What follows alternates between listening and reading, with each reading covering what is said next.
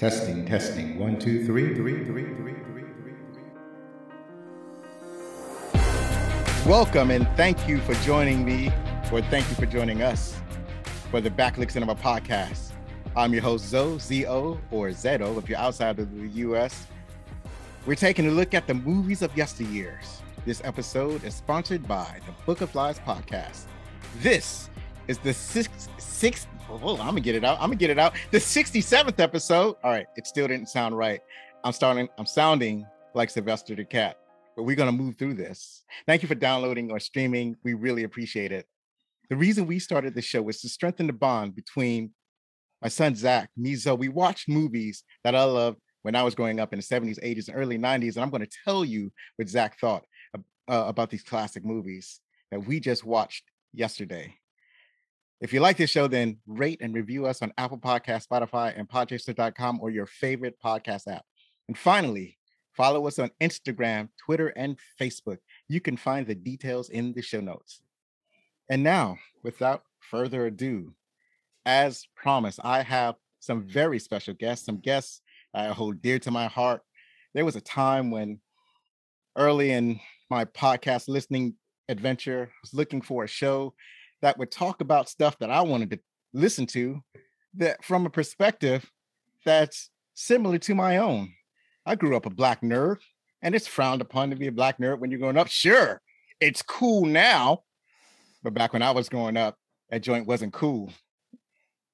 So I would like to introduce to you two people who have a podcast that is very dear to my heart. On my left, he is the captain of the spaceship, a Hollywood screenwriter, a fantastic podcast host, and a DJ extraordinaire. On my right, uh, she is the Grand Duchess of Tech, famed author and columnist, incomparable podcast personality. And together, they defend the kingdoms of nerddom on their outstanding podcast. For all nerds, ladies and gentlemen, I present to you here right now DJ BenHameen and Tatiana King Jones. I got I gotta applaud you guys. I gotta applaud you. I. I don't have an applaud machine, but. I am applauding you right here, right now. Thank you so much. Appreciate the intro. I should have told you my name is Tatiana King. my bad. That's all right. I, have been fault. writing, I've been putting it on Twitter and everything. And sometimes I hear you say it. So I, I yeah. was sure. I was like, yeah. Okay, maybe she got married to something. I don't know. it's Miss right. King to everybody, but thank you so much for the beautiful introduction. Really happy to be here. I know BenHameen's excited too. Word up. Thank you very much. You know, uh, finally nice to meet you, Zoe, and be on this show right here. So thank you. Thank you so much for being here. I, I very much appreciate it. And uh, what I'm telling you is true. Um, I was when I was uh, first discovered even what a podcast was, I think that was, I don't know, 2018, I guess. Um, and I, you know, I started finding shows. Normally, you get the the European Americans; their shows are like pushed to the top, so you start listening to that first, and then later on, you start, well, you know, where's my voice? Where are my people at? And you got you got to look for your own people a lot of times, and then uh and I actually went on the internet search to find out, you know, where are the black nerds at, right? and then and then I found you guys, and I was like, yeah, th- this is what I'm talking about. This is what I was looking for. This is is going to fill that hole that had been developing in uh, my podcast listening experience. So I'm glad that I was able to find you, your podcast for nerds, and I'm glad you're able to make it to this little show that I call the Back Look Cinema Podcast. Oh man, thank you for having us for real. You know, and uh, we're happy to be here, and we're happy to represent. You know, we're for all nerds. We are a podcast that distresses geek culture from the perspective of people of color, the voice of the urban geek. You know, inclusion is revolution, and all that good stuff. And yeah, you know, we're here. Absolutely. Yeah. Thank you so much. So, um, I had some questions. Uh, my listeners know that I am not a one to give great interviews. I'm I'm not an interviewer. I'm just some dude with a computer. I, am just I I just went to Best Buy and bought a couple of mics, and here I am trying to interview some of my heroes. But we're going to get it done. I'm going to ask some questions. They might be stupid. That might be too personal. It might get too deep, and you might say no, we can't do that. But So if I get in there, just just stop me. Just stop me right then and there. But that'd be interesting. That'd be a first. But I got well, but here's here's a question I want to throw out to the both of you. So given that you both graduated from how Harvard, did you, wait, wait, wait, uh, wait, wait, Oh, wait, not Harvard. It was uh, it was Howard. No, Howard. you had it right. I heard it coming out correctly. Yeah. Yes. Right, right. Yes, the the, the higher HU. Yes. Yeah. Yes. Howard University. The real HU. Howard, right. So you both graduated from Howard. Did you do all of the touristy stuff, the touristy things while while you were here in Washington D.C. because I'm in the Washington D.C. area. That's where oh, I'm okay. broadcasting from. That's where uh, I live at. I'm in the DMV. I'm I'm actually uh about 15 miles from the White House, I guess, southeast. Mm. mm. South um southeast from the White House. So my question was um so did you do the touristy things when you're here? Did you go to the monuments, the museums? Did you visit the cherry blossoms? Did you listen to the go-go music? Did you go to the street fairs, the taste of DC? Did you do all of those things while you were here? Those are a bunch yeah. of different things right there. Like Yeah, and, and, it depends, right? So like yeah. I didn't do any of the First typical ones, touristy no. things like go to monuments and museums and I mean I did that after the fact, right? After I graduated yeah. when I came back and, and when technically Obama won. Right, right, right. Then that's you know, I, I was still I was still a tourist yeah. at that point. But as far as did I engage in DC culture? Absolutely. Did I learn a lot? Was I educated on DC culture a lot? Yes. Didn't know anything about no go-go music, um, mambo songs, you know, like, and I'm just touching on very surface levels things before anybody from DC come at me. But I did learn more about that being ingrained into the culture. Like DC is very, it, when I was there, the gentrification was just happening. So it was right in the middle of, of the transformation of the Howard area you know now, where it just it, like it looks like an extension of Georgetown at this point. And but and, and it's kind of wild seeing that I saw like I was literally there between the before and after. Um, mm-hmm. I graduated in 09. So it it it's interesting because like i said I, I was able to still get that experience of being with people from the area and learning about the history of the area and learning about their contributions to Howard, to to to the neighborhood, how Howard students before me came and, and contributed to the neighborhood. And really, I would say my understanding of DC grew from Black culture, right? Like just how how we you know the music the the lingo like everything about it just stemmed from learning through that. So um in that way yes i did engage in it. Did i go to washington monuments and all that? No. Um, i think i did go to the cherry blossom festival like once but yeah. Yeah. I think i've been to the cherry blossom festival in new york more times than i went in dc and uh, I damn sure didn't go to no monuments, but I was all up in that, you know, like as far as DC, like I was at Howard before Tatiana, so I was in DC when it was Chocolate City for real, for real, when when Howard was indistinguishable from DC. You know, when it was when when when it was lit, if you stepped one block off of campus, you know, it was going down on Girard Street. It was going down on Hancock. You know, it went down like oh, so oh man, yeah. Now I was all up in DC and I saw Chuck Brown live once. Um, I'm good friends with uh Big G from Backyard you know, as a DJ, you know, go go just became like secondhand to me. I just love music in general. So go go, once I got, you know, once I saw it live, I was became addicted to it. You know, just like anything. Yeah. I was playing some go go earlier today. So, I love yeah. go go. yep. that, yeah, yeah, that's yeah. all day. Yeah, I'm uh growing up, I was always I was spent most of my my life outside of DC. So I wasn't really in that life mm. like that. So but oh, my nah. brothers my brothers loved that life. They was already it's like the the lit area where I live at. That that was Southeast DC. Yeah, you was and, in it. Uh, yeah. So uh, my brothers, uh, especially my youngest brother, he was he was all about Southeast DC. Me, not so much, right? I'm just I'm just thriving through. I'm just but now, now when you go there, it's like one time I saw I saw a white person come out of a of a brownstone and uh in Southeast. I was like, well, where they do that at? Right? When did that happen? uh, that's all over Southeast. I know it's it's completely different. Now you got the wharf. The wharf is all cleaned up. The wharf is like now, now it like a place you want to go. It's amazing now. Mm-hmm. But uh yeah, it's I, I suffered the same culture shock because I had left DC and I was gone for like, I don't know, a while, like 10 years. And then I came back and it was um, I was mar- marveled at all the changes that had happened. So um are you both originally from New York City? No. Ben Ami is not from New York. I'm from okay. East New York, Brooklyn. Yeah, I'm from, right, right. I'm originally from Houston, Texas, Third Ward, South ah, Side. Yeah, right. Home of Beyonce. it's cheaper. Was it? Know. Yeah. Did you move around a lot before you got to New York City? Um, I've lived. Uh, let's see. I was born in Cheyenne, Wyoming. I moved to Houston when I was super young. I've then I lived in DC for a good amount of time, and then I moved to New York, and I've lived in Los Angeles since then. So that's pretty much it for where I've lived. You know.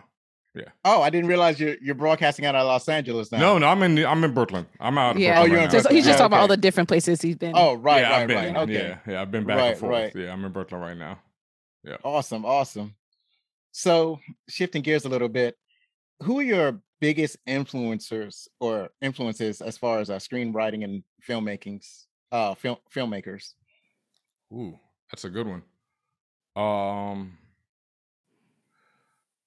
there's so many, but like what started it all for me is George Lucas. You know, it's George Lucas and then Spike Lee were the two because Spike Lee was the first black person I knew, and George Lucas was Star Wars, and it was like from my sister says from like a toddler, I was addicted to it. You know, so that was pretty much it for me. Then writing and stuff, it's more than just screenwriting, probably. But as far as screenwriters, the person who first made me really probably consider writing more than directing because I always wanted to direct because of Lucas was uh, Quentin Tarantino because it was his words where I was like, wow, like that. You know, I, wa- I was just talking about it today because I was watching a screenwriting thing by him on YouTube. So I was talking about it today how I watched Reservoir Dogs, you know, stopped it, rewound the tape, and watched it again like the first time I ever saw it. Like I was like, this is something, you know. And then Kevin Smith is another one because I love his dialogue. Um, but now there's so many because now I've read so many screenplays and stuff like Sorkin. I mean, it just goes on and on down the line. You know, like yeah, I could, you know, yeah, yeah. Yeah, I like Aaron Sorkin, but yeah. I know for me, I don't, I couldn't answer that question for you because from a relative perspective, screenwriting and, and really studying that has been a new thing for me, right? That's maybe the last six, seven years, right? Whereas I more in, was started in the literary space about why I wanted to write, why mm-hmm. I love to write. So it was more things like Octavia Butler, um, sci-fi, things like that, that really got me into uh, Isaac Asimov, like things like that, that got me into really loving storytelling. And then through BenHameen, really just learning about how to craft that into from to a screenwriting perspective and and scripting and things like that. So that's still something that I'm developing. Yeah, that's awesome. I'd say the same thing too because I didn't start on. Well, I've been watching movies and studying movies since I was a kid, but I reading wise, I was reading stuff like Dragonlance, you know, a bunch of fantasy, any fantasy novel I could get my hands on, and then just you know sci-fi as well, and every comic book in the world. You know, like my biggest influences are Chris Claremont, Peter David, uh, Kieron Gillen, um, mm-hmm. Pre- Christopher Priest you know, down the line, you know, uh, mm. yeah, I already said Peter David, but yeah, any, you know, that's those are my biggest is comic books. Hickman, you know, everyone out there right now probably. Yeah, yeah, I like I like the first two. The, the other ones I'm not as familiar with, but I like Chris Claremont, Peter David, and I also really like John Byrne. And uh those those are the ones that I really like writing. I mean, he might be. I, I don't. I love. I have. I love Byrne as an artist though. His old stuff. Yeah, Byrne. I mean, I grew up on Byrne. He was God. right. But no, you got to get up on the new people like Hit. Hickman is like, ugh, like just uh, yeah, he's he's revolutionary, one of the best. Yeah. And Tatiana, I, I'm I'm thoroughly impressed that uh, be, through you, I understand that Asimov is still having an impact on younger generations. Mm-hmm, mm-hmm, big time. I mean, you still have stories. I mean, I, you still have influence, obviously, but but and this is like what 15 years old now. Oh my god, like like um I Robot, like speaking of Will Smith, um, but like things like that, like they're still making stories based off off of his stories. They're still making movies and screenplays, and there are elements that are inserted into lots of sci-fi, anime, all types of genres across the board, and, and mediums across the board that you see to this day. So always will be yeah. highly influential. Uh, let me say one more, just because I just want to say his name whenever. Dwayne McDuffie, the creator of Milestone. Mm-hmm and also for his influence on Justice League and Justice League Unlimited because I just think that is some of the best storytelling in you know the history yeah. of storytelling. Justice League Unlimited is just it's one of the best things ever created. So yeah, Dwayne, Dwayne McDuffie, rest in peace, is definitely one of the you know just God. Yeah, yeah.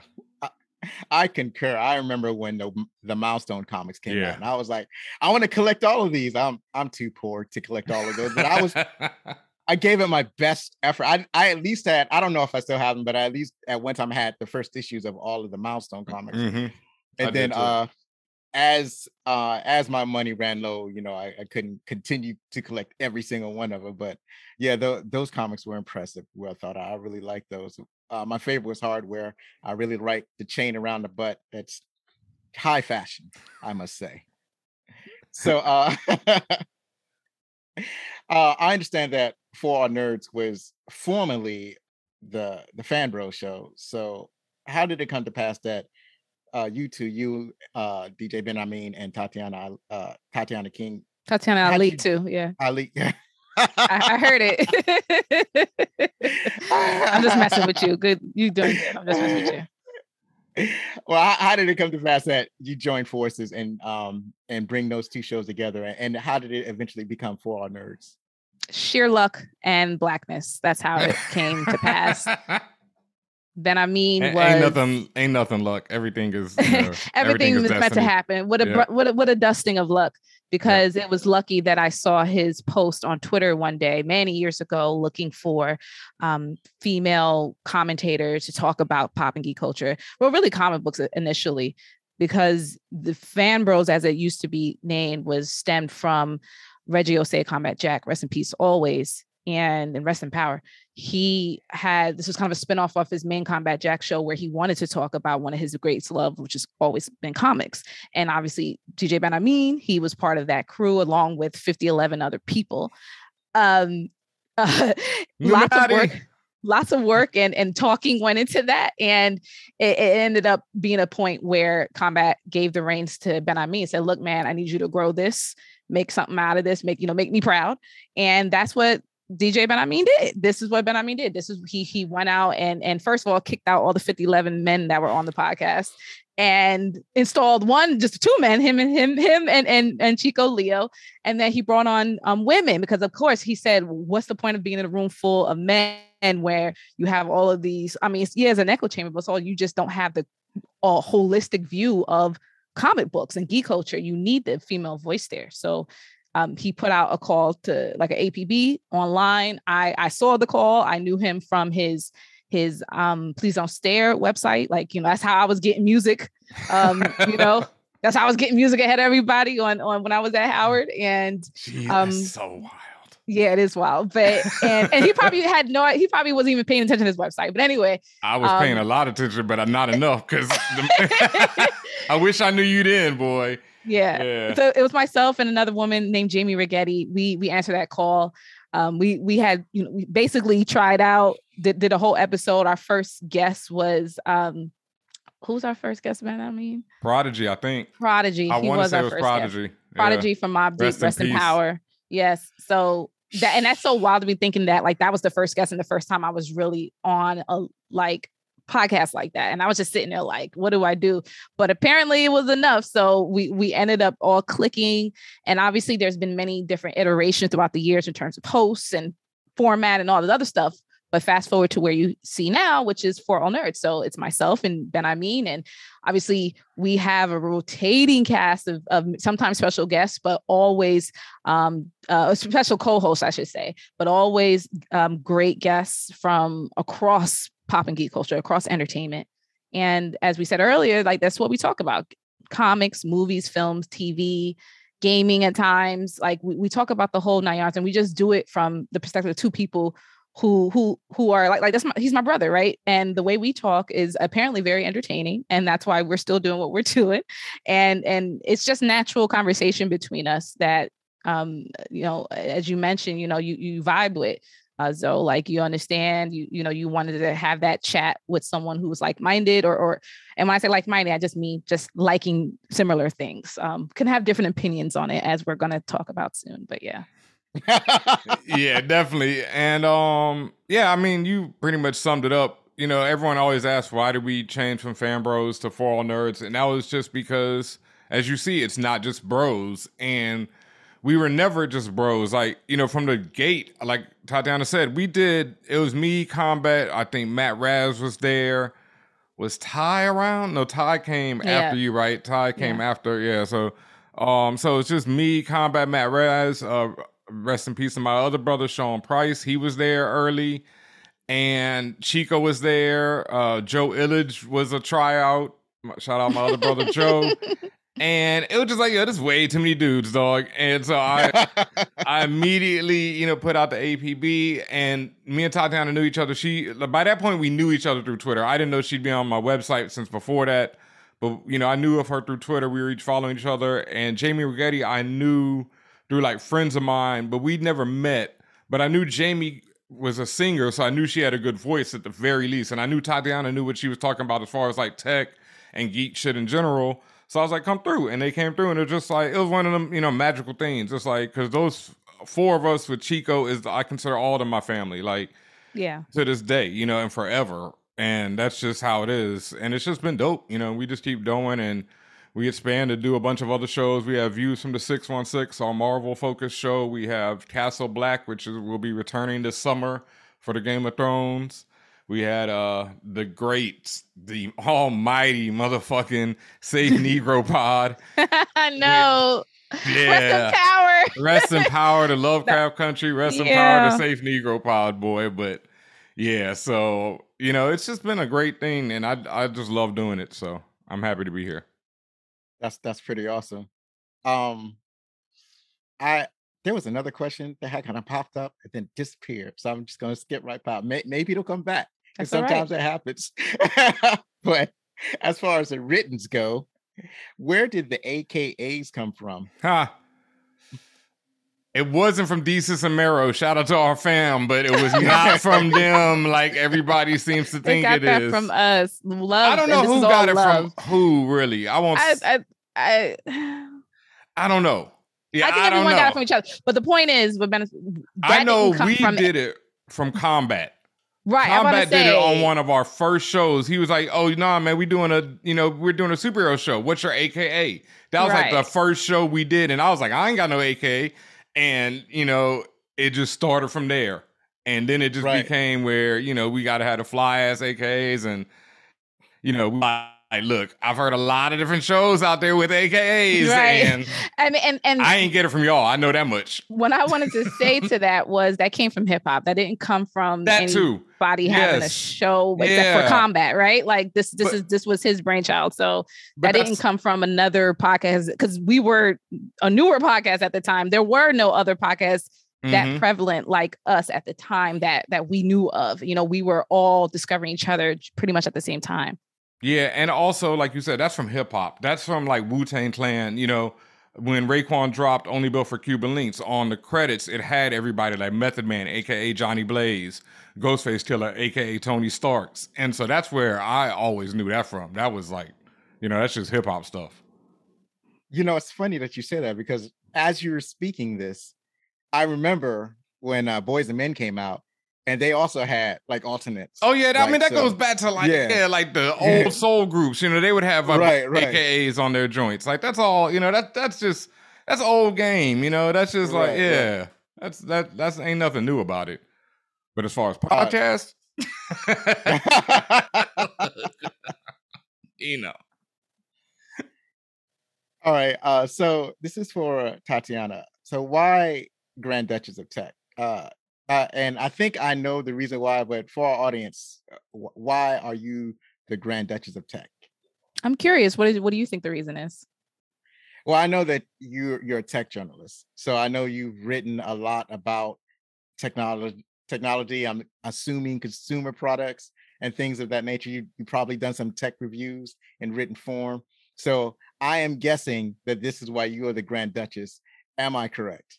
100% that's the answer and i love technology i love i love learning about it and teaching people about it like how to use new tech and just answering like kind of demystifying all of the the the the expertise behind it. that makes sense. Like all of the right. wild words that they use, I'm like, okay, this is what they're really saying. So that's that's where that name comes from.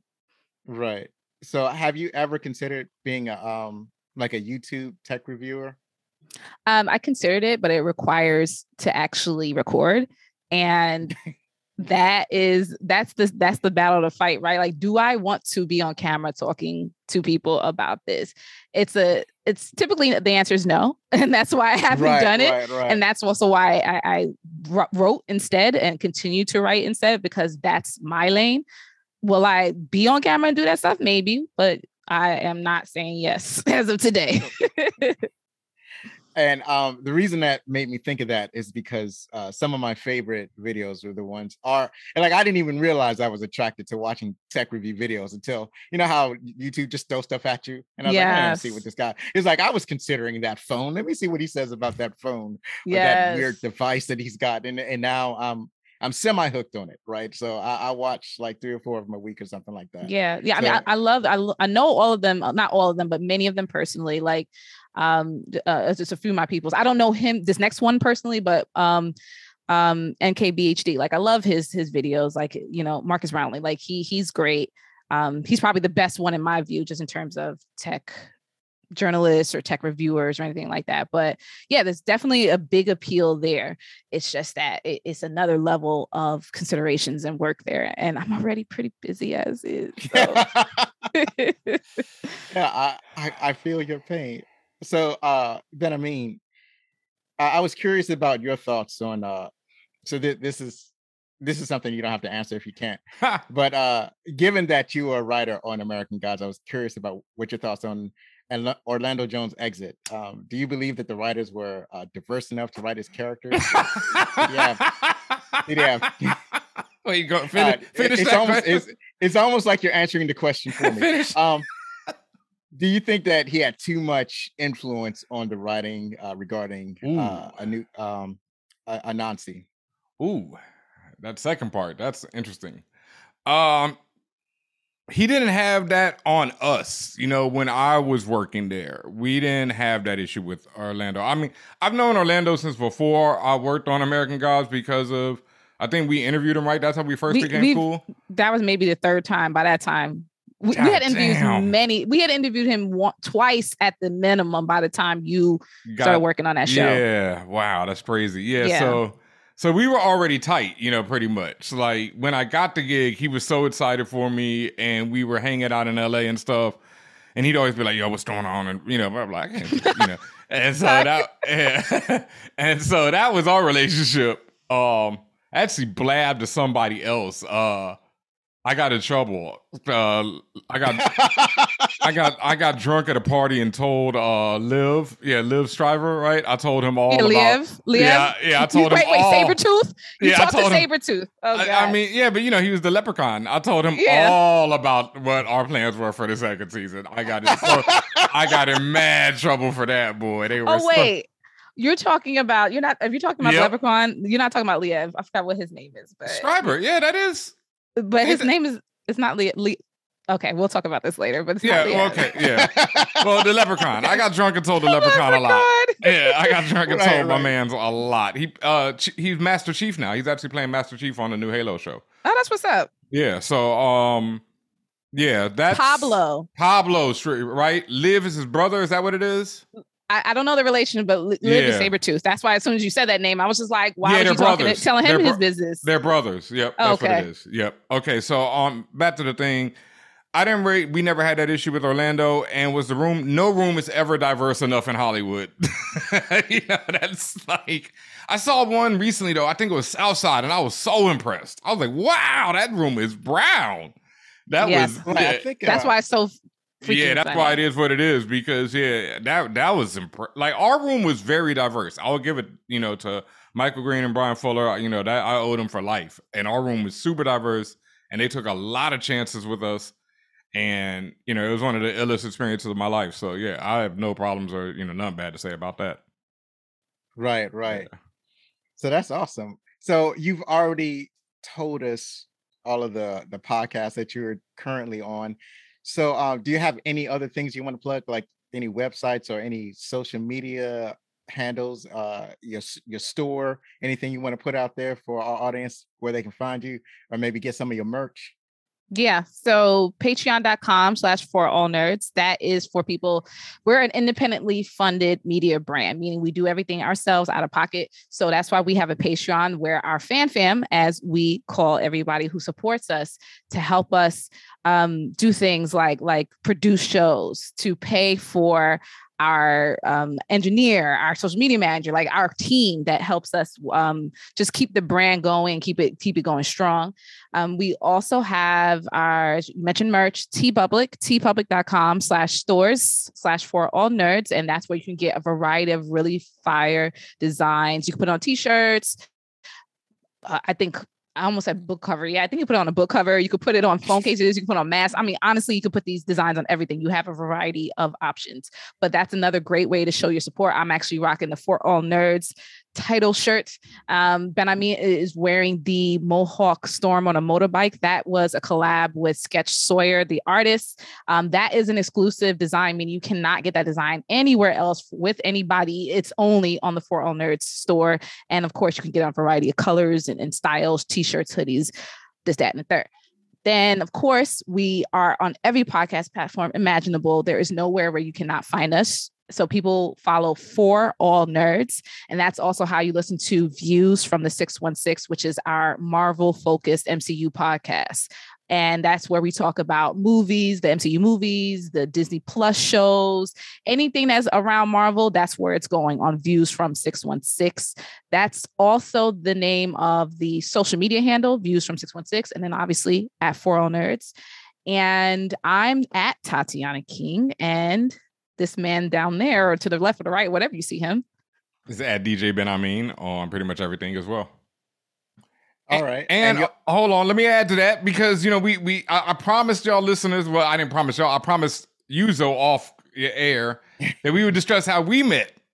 And oh gosh, before oh, before oh, you do, before wait, you do, there's one more before, thing. Before that, even Okay. Twitch. Right. We're on Twitch, yeah. twitch.tv was... slash for all oh nerds. We live stream every week, at least once a week, sometimes more. I know BenHameen he live streams his gaming all the time, and sometimes he has DJ sets as well. He is a real full in the flesh DJ, so he does do his thing on there. And I and of course we are on, I mentioned Twitter, Instagram, we're also on TikTok. And I think that's everything, right? Yes. Okay. Yeah, yeah, I was going to mention Twitch. All right. But yeah, all right. Oh no, one more thing, YouTube. if you miss anything on our Twitch, and whenever we have like just just kind of um, original videos or interviews or anything like that, they go on our YouTube page. So youtube.com/slash for all nerds TV, or you can just go and Google for all nerds TV and it'll pop up. Yep. And now I can make this segue work because we're also on all social medias at For All Nerds. And on Twitter, we're at Views from the 616 as well. That's our Marvel focused podcast. And if I remember correctly, Zoe, the, one of the first times we communicated was when you questioned the name Views from the 616 because you actually me and said that at the time the MCU wasn't referred to as the 616 it was some other designated number. And I was like well it just sounds fly Zoe. You know that's what matters. And then you know well actually in No Way Home they confirmed that this is the 616 so we were just ahead of our time. And you know, well I didn't well once you said that it sounds better. I I think I was like okay, that's that's fine. but it was like it, it I, I, I just let it acquiesce. Oh yeah, yes. I, no, I, I, just no, I'm doing that. I, I'm, I, I just said I, I'll just let it bother me, and then it, will eventually go away. My only point was that like six one six is the comic universe. We know. That, that, yeah. So that was the other thing. I didn't, that was the other thing, Zoe, and that's what I always want to like. I want to tell this right. to you and to every listener, to everyone out there we know. we know, you know yeah. we don't get into this just to do it. Like i am a head my man. Like i've read too many comics. You know it's bad you know yeah and and also eh like we're, we're human there's gonna be yeah. a misstep of the you know a misplace yep. of the tongue a, mis, a misplaced name or word or or, yes. or who is this not, we'll, we'll, we'll correct it when we can it's one thing to correct it to be like oh no nah, it's, it's you know like the whole Liev Pablo thing like that's one thing right like there's yeah. another thing to be like well did you well this is what happened because xyz is like bro i'm pretty sure i read that book like five times yeah. so but yeah, that I just want you know, just for all the well actually people out there, yo, be easy. You know, like we're out here just doing this. We do this for fun. We're not like trying to be the end all be all. No. And a, and a lot of times it's slickness. You know, views from the six is Drake. Where views from the six one six. You know, it was just that slick word talk. You know, and that's yeah, yeah. About. Like like that's what we do. Like you know that. So like we're we're here to entertain, right? Like we're gonna give you facts and stuff, but we're also going to get that joke and we're gonna let yes. these jokes get these jokes off. Like that's what we do. And and that's why I imagine why so many people are here and supporting us and, and keeping us keeping us going. So appreciate it. Absolutely. So BenHameen, any, anything else you want to get off? No, no, nah, bro. I mean, you know, you, you've definitely tried to well actually me a few times, but you know, I just, you know, I just want to let y'all listeners know I'm not here for it. You know, like your man Zoe trying to come at people like, well, actually, and I'm like, bro, like, you know, 90% of the time I've I've thought this stuff ter- through too. That's the other thing, like, especially with our shows, like our review shows, we really yeah. go, we really think this stuff through. You know, it's not just saying things off the top of our head. Like I know we got into it before about uh, the magical Negro when we called um Monica a magical mommy and mammy. Oh, and, oh, oh, when she was giving off mammy vibes because yeah, she and was. I, and I stand 100% by that because yeah. it hurt my feelings. You know, yeah. like I was disgusted with the writers and how they treated her character in yeah. those final few episodes because it was like, wow, this is some yeah. trifling ass ish. And yeah, you know, and that's all to say. Still love for you, Zoe. Yes, just, that's like, we, we just we, we, tell people to their face what's up. Like we tell the creators, the writers, stuff of their own work. What's how Oof. we feel about something. Especially, I mean, we've done it as he just mentioned with with. That's how um, I got um, on American Gods. Things like WandaVision. like, hey yo, I don't know about this, man. You know what I'm saying? So Straight up, that yeah. is, yeah. that is how I got on. You know, I'm not gonna get into all the details, but I told somebody exactly how I felt about their work, and that's how you know that's what led to my relationship and everything. So right. Well, you know, it's obviously it's nothing personal. I just you yep. know I love this stuff too, and I I, I like to voice uh, whatever's bobbing inside my head. Just to let you know, it's not personal. Everybody can get it. I got the Will actually gun and I'm pointing it at everybody. So it's just put the Will actually gun away. That's what I'm telling you. Put the gun away. Don't do it. Yeah, just just you know, just conversate. You, you, don't, you don't have to. You can, co- and that's the thing. I'm always out for conversation. But when people come at me with the well, actually, I'm not down for that because it's like, nah, fam. That's you know, look, I said what I said. You know, like that, you know, right. right. like we could talk but, about it, but I meant what I said. Right. But yeah. And, and, I understand what you're saying. It's not just about like comics or anything. It's, it's mm, yeah. I get into political discussions and and science discussions. It's it's it's everything. Yeah. It's, I, I, admit it's a problem. Yeah. Discussion anyways, is fine. Yes. Right. So so anyways, uh so upcoming uh as I promised is uh we're going to have the, the Book of Lies promo. And then right after that, we'll be doing the opening credits. Uh, so did you hear about Jen Shah? No, I didn't hear about Jen Shah. How about Erica? You hear about Erica? Mm, I don't think so. What about that fraud shit from the other day? Uh, can you be more specific? There's so much fraud out there and so much shenanigans. You should just tune into Book of Lies podcast. Book of Lies podcast. Every week we talk about some fraud, some scams, and maybe even some TV shows. Where there are scams. Yes, of course. Scams, frauds, and all those things. So tune in every week where we'll bring you a new topic of scams. That's right. scams. so tune in on your favorite podcatcher to catch up on the latest liars, cheaters, thieves, and dirty, rotten scoundrels. That's right. See you soon. Bye. And we're back. We are here to do the opening credits. And the movie that we all watched just recently is the 1968 classic, Planet of the Apes. So um, I don't know which one you got yellow, which one you got blue. I'll do yellow. Can, yeah. So yeah, start us off, Tatiana. All right. So what's the what's the deets? All right. So in Planet of the Apes, 1968, the original. Um, I've never seen it, so this was brand super super brand. Oh man. Um, hilarious. But anyway, we'll get into that. An astronaut crew crash lands on a planet in the distant future where intelligent talking apes are the dominant species and humans are the oppressed and enslaved. That's that's awesome that you said you never seen it because uh I watched this with Zach and I expressly choose movies that he's never seen before, preferably before he was born. And this is slightly outside my uh frame of reference because I was born in 1971. This came out in 1978. So, mm-hmm. so when I by the time I get to watch it, I'm just watching it as reruns on television. But um, I'm watching it at such a young age that the only thing I wanted to see were the apes. So, so I, I can barely remember like the beginning part, like the astronauts like in space. I, I have almost no memory of that. I only remember when the apes are around and the pushing the humans around. I was all for it. Just more ape action for me and my brothers. So to continue, this movie was released in April 3rd, or on April 3rd, 1968. It was produced by oh.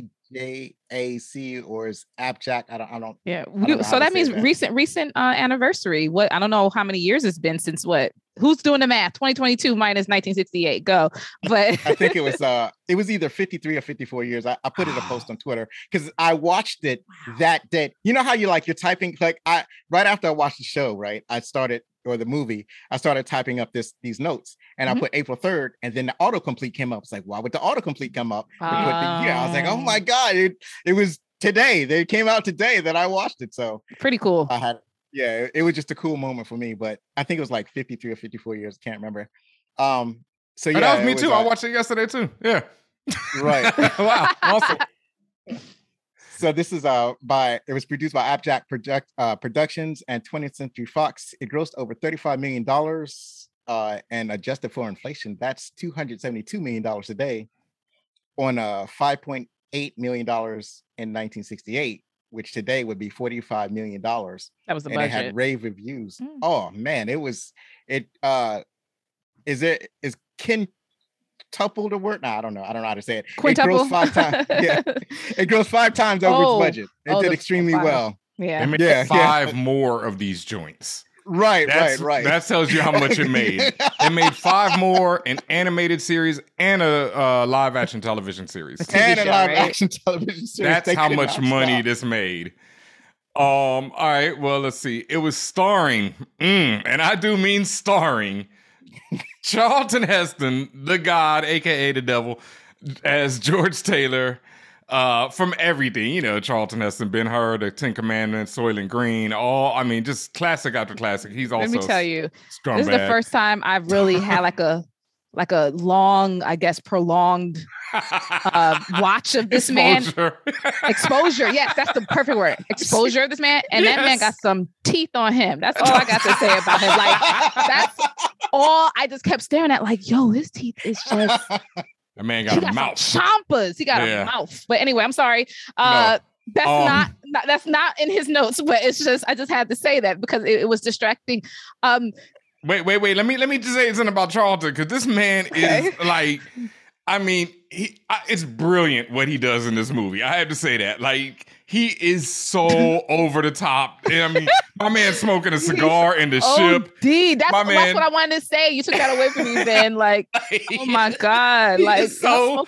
This man is sitting there, like giving you the most nihilistic view of life from Jet. Like he is like, yo, everything sucks.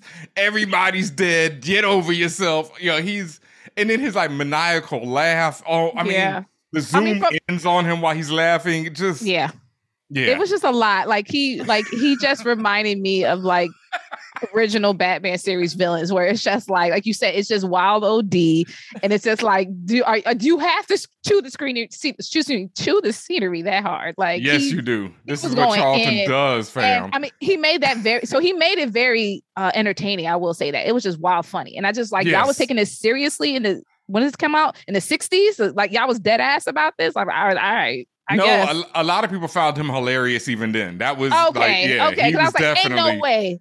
No, he Ain't was no definitely bringing the comedy to that joint. Yeah, All right. There, there's also Roddy McDowall who played Cornelius. He's also played in Fright Night, A Bug's Life, Batman the Animated Series. I wonder who he. So he's a voice was doing voice acting. I wonder which Yes. character. All right. He has a very distinctive voice, and he played the Mad Hatter in Batman the Animated Series. So Oh, you think dope. back and think about that voice, it's like, oh yeah, yeah, that's him. Got it. So uh, next up is Kim Hunter. She played Zira. She was in A Streetcar Named Desire and lots and lots of television credits. yep. Hmm, okay. Maurice Evans as Doctor Zay- Zaius. I can't remember. Zaius, I can't remember. That's how Rosemary. they said it. Yeah, Rosemary Baby, The Jerk, and Bewitched. Wow, I'd, I'd have seen him without the makeup on. All these people, yeah. Then there is James Whitmore, president of the Assembly, who was also in the Shawshank Redemption, Give Them Hell, Harold, and the Asphalt Jungle. That's supposed to be Harry. That's supposed to be Harry? Oh, I at the see. Give Them Hell, Harry, and Yeah. the Asphalt Jungle. Yeah. Got it. right. Uh, yeah, give them Hell Harry was a Harry Truman movie. I don't, I don't, I'm not familiar with any of these except the Shawshank Redemption. And he only had, I think he had a, like a tiny role where he was the old guy that after he got out of prison, he killed himself. I think that was his character. Oh, right wow. along. Damn. Okay. All right. Yeah. Yep. Uh, Moving right along, we have uh, Linda Harrison. She played Nova. She was in Cocoon, Airport 1975, and Wild Bill. She's wild hot. And I watched the sequel to this movie and then I was reading some trivia and she was like so sick of playing Nova by the sequel. And I'm not sure if it happens as much in the first one, but her reactions shots in the second one are comedy. Like they are just it's pure comedy. Like, oh man. Cause you know, and she doesn't say a word through either of these movies. So yeah. I'd be sick of that too. Yeah, I oh, was. I be I was dying at every it was one scene where like they was taking chompers away and she was in her ah. crate. She was in her, I see I call it a crate. She was in her cage and man so she kept hitting her on the trying to hit her to go away from the from the bars of the crate and she would duck and then be looking at him again. Yes. And every time and she would back up and go, uh, and then start looking at it again. I just thought it was just so Yo, yes, her reactions said, are her hilarious. hilarious. I, hilarious. I mean, no, this I movie, I And need like every- all the gifts of Nova. I didn't. I didn't know I needed that until I saw this movie, but I need them all. And like I said, I thought, I thought, like I said, even though this was for so such long ago and it was the first time, like overall, like I understood the the point of the movie and the story, and I thought it was a good, cool story. I thought, I thought it was good. It's just it's so much, maybe unintentionally funny things happening. Hell yeah! Hell yeah! So much. Robert Gunner is Landon. I have no idea who that is. Is that his man's? That's the that's a lobotomized man. It's his man that got lobotomized in the beginning or the middle. Oh, He was a dick. Uh, he was in the Jackals and He was Frontier because he said he was ready to die. He said, "I'm in this bitch, ready to die." Like he was over it. I understand. I understand. Why was he a dick? Ch- Choppers was the dick. What you mean? Chompers. yeah, thank you. I, that's what I felt. At I least felt like- was comedy. oh, Landon was too too uh, dramatic. He was too emo. yeah, he was like- wild emo. Like if you if you on a next planet, you know, with nobody else, I need entertainment, and Chompers is bringing it. and then we have Jeff Burton, who played Dodge. Who, who was on Street Mm. Sisters, Coff- Coffee, and Get. Get. yeah. I didn't mean to say it like Yeah. that. I just wasn't sure was that what it said. Was that the black dude? I yes, forgot it was. Okay, I mean, okay. look I mean, at when you look at the movies. when you look the at his one that credits, The one he was that like was, he was he came straight from black quotation. Yeah. yeah. the one that was disrespected right from right from off jump out the gate was disrespected. So and well, yeah. and all the way to his end. well, first of all, I was surprised there was a black person in this film. Period. And I Mm. was just like, oh, they allow black people. Okay, cool. Like you know But- how they yeah. yes, the six, you know, it's the sixties, but I still felt like they were still like moving wild back then when it came to putting black people next to them in film. So I was surprised as fuck. But then when I saw how they was doing him, I was like, oh, okay, yeah, this is this is expected. But see, that, that's one. Of, that's one of the things we got to get into is how this movie talks about race and generational culture and it being part of the 1960s, and that is why there is a black man in the ship, and why uh, there aren't like pretty and much why he dies first. why he dies first, why there aren't any other black people amongst the humans that they run into. There's a lot going on in this movie. Why, you know, and we'll get it. I mean, I don't know when you want to get into it because I'm always ready right now, but you know. Oh, yeah. Well, that's that's what I have the favorite parts okay. for. So yep. we're gonna get it get everything out of our system in that section. Yeah. Directed by Franklin J. Schaffner, who also did Patton, The Boys from Brazil, and Ford Star Jubilee. I think I've seen parts of Patton. That's about it. Yeah. I yeah. I, think know. everybody yeah. I think everybody's seen parts of Patton. yeah, that's about it. Yeah, that's about all I got for that. I, I, recognize that like he's done some like well-regarded films, but mm-hmm. like like back for the 60s and 70s. And if if you weren't doing some kind of fantasy angle, then I, I probably wasn't going to get into it. Yeah. So this movie was written by uh well, it's based on a novel. Uh here's the thing. I I practice this. It's still going to come out messed up um, La, Plan- La Planète des Singes. Oh, that's the as, one that was based off of. Yep. Yeah, okay. it was a. It's a French novel. It translates to Planet of the Apes. Somebody translated it to Monkey Planet, but it it and then eventually it got translated to Planet of the Apes. Um, and it's by Pierre Boulle. I think that's how you say it. Also, I'm Michael sure Wilson. French people everywhere hate you for your pronunciation. Oh yeah, so absolutely. Michael Wilson, he, he did the screenplay. He also did Bridge Over the River Kwai, which is another book that Pierre wrote, and Lawrence of Arabia. Mm. And of course, Rod Serling. Uh, he also worked on a screenplay. He's responsible for The Twilight Zone and The Night Gallery. The man, the God, Rod. Absolutely. Yeah.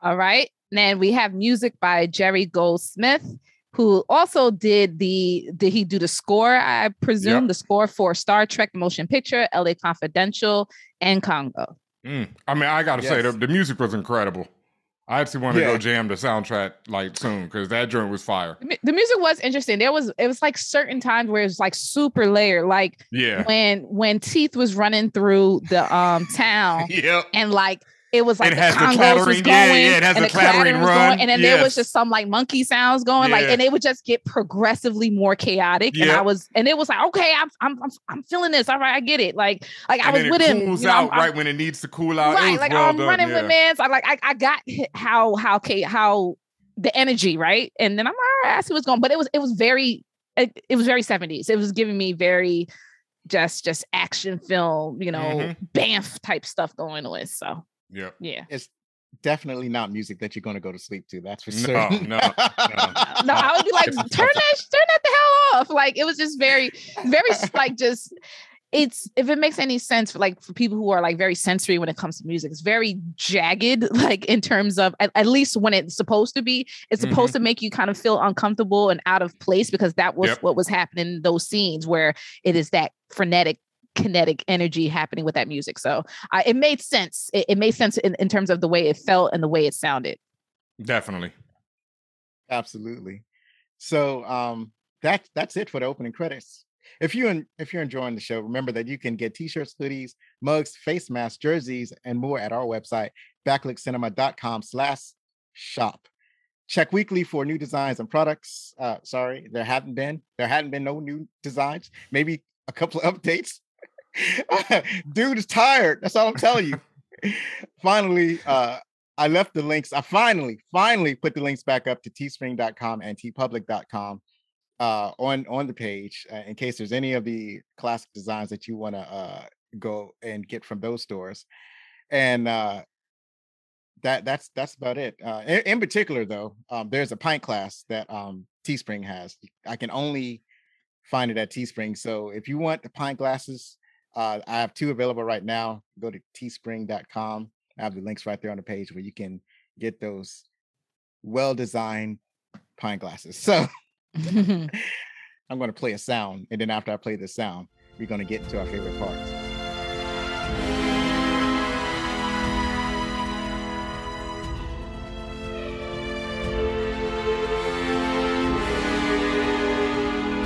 And we're back.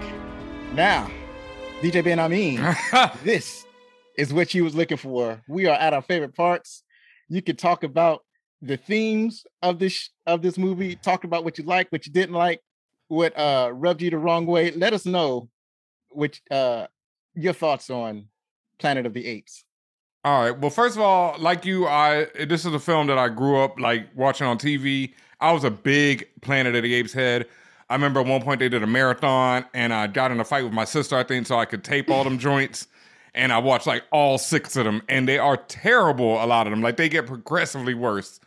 and for people who've seen the remakes, like the more recent remakes, those are actually based on like the fourth, fifth, and sixth movie like the ones where the apes are just coming up and everything. They they do that whole storyline. They have Caesar, all that stuff.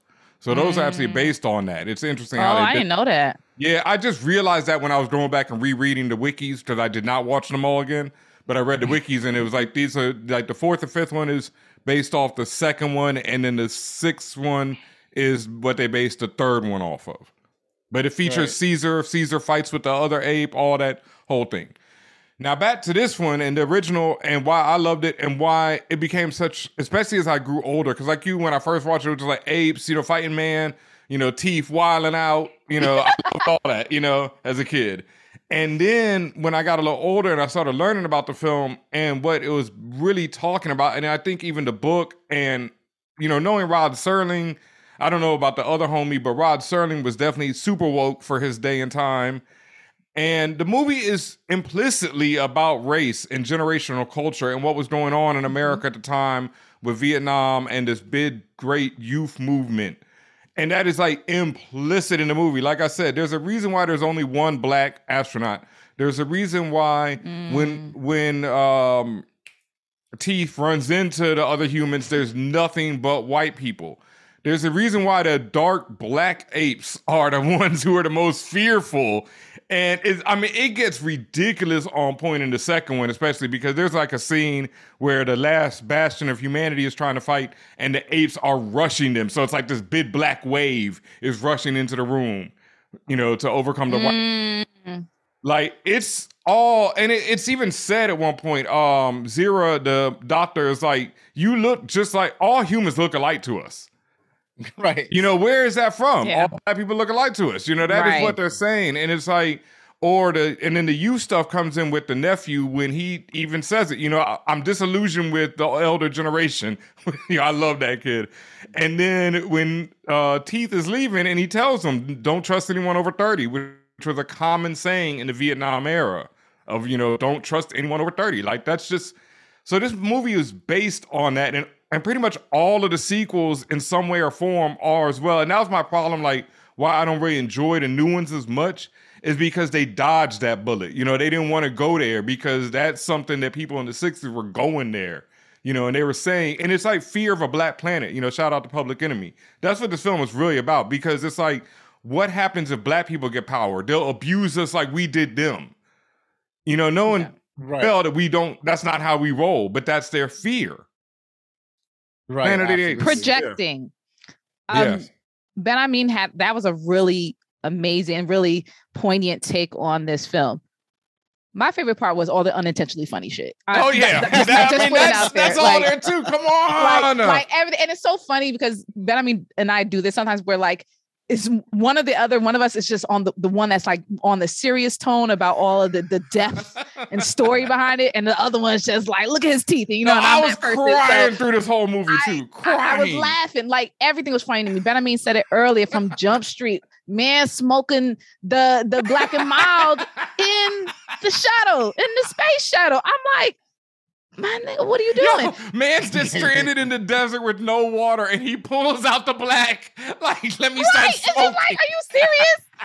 of um, them walking in the desert and say, "Oh, life," and then they proceed to dig it up. Why the fuck are you right, right away? right away, just kill it. And I'm just like, there you go, humans being humans. And but that's the I'll, other part of the movie. That's what they talk about too, as well. It's yes. like it's about humanity. It's a cancer you know? on the yes. planet. Humans my, my fa- eat up all their favorite food. saying in the world. Yes. Uh, you know, yes, yes, Mr. Smith. Yes, Agent Smith. Yes, he's like he says he's like y'all y'all destroy the jungle that y'all in, and then y'all come over to our stuff and ruin our stuff too. Mm-hmm, mm-hmm. So like that white people. Um, or, again, Nova funny as hell with her oh. reactions and and her and her just being thrown about every five minutes. All she gets, all they do is toss her ass all around the world, and she just she's getting tossed, and then it's always back like, "What's up, guys?" So that was funny. And uh, like I said, of course, Black Man went down first. and the fact that they stuffed him like a like a taxidermy animal, and I was like, okay, lobotomized homeboy, nihilistic homeboy, and Charleston, just Charleston, just overall, he just man, again, that's why I keep calling him t- like he's just funny, and and again, and I don't, and I'm saying he's just over the top, and it's just like was that what was that what was bankable back then? Like, hey, yo, just you know what? He remind me of Nicolas Cage Yes. on more drugs, right? Like just off, just OD on another level, just in terms of delivering the scenes, the laughing, and then they didn't make it any better with the camera directions, right? The zoom ins and and and the and the abrupt stops on things and and like it was it was just a lot going on at times and i was just like the choices y'all made in this film.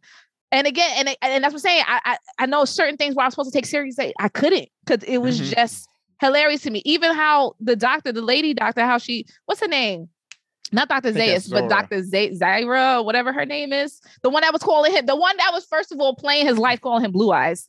Yeah. Um, yeah, uh, Zeta. Dehumanizing Uh, him off break. I loved it. yes. But she was like, she was just saying the wildest shit, like, oh, look, he could communicate. Oh, look, Yeah. he's trying to do what I do. Like, and I got it, like, from the philosophical level, what BenHameen mentioned. Like, I understood why they did things that way. But again, it was just hilarious. And it's, it, it's, but you you're so ugly. and, and and that's what I'm saying. There, there's some parts that were unintentionally funny, but I know Mans was or the team or whatever that was writing this was like, yo, we got to put this in here because we know we don't get this jokes off. So I know a lot of it was also to purposefully draw out some humor, like, oh, that seems so absurd. But then when you, as BenHameen is mentioning, when you then position that next to the real life commentary that's happened, it's like, oh, okay, I get what you're saying, right? hmm Like like satire, right? So Yep.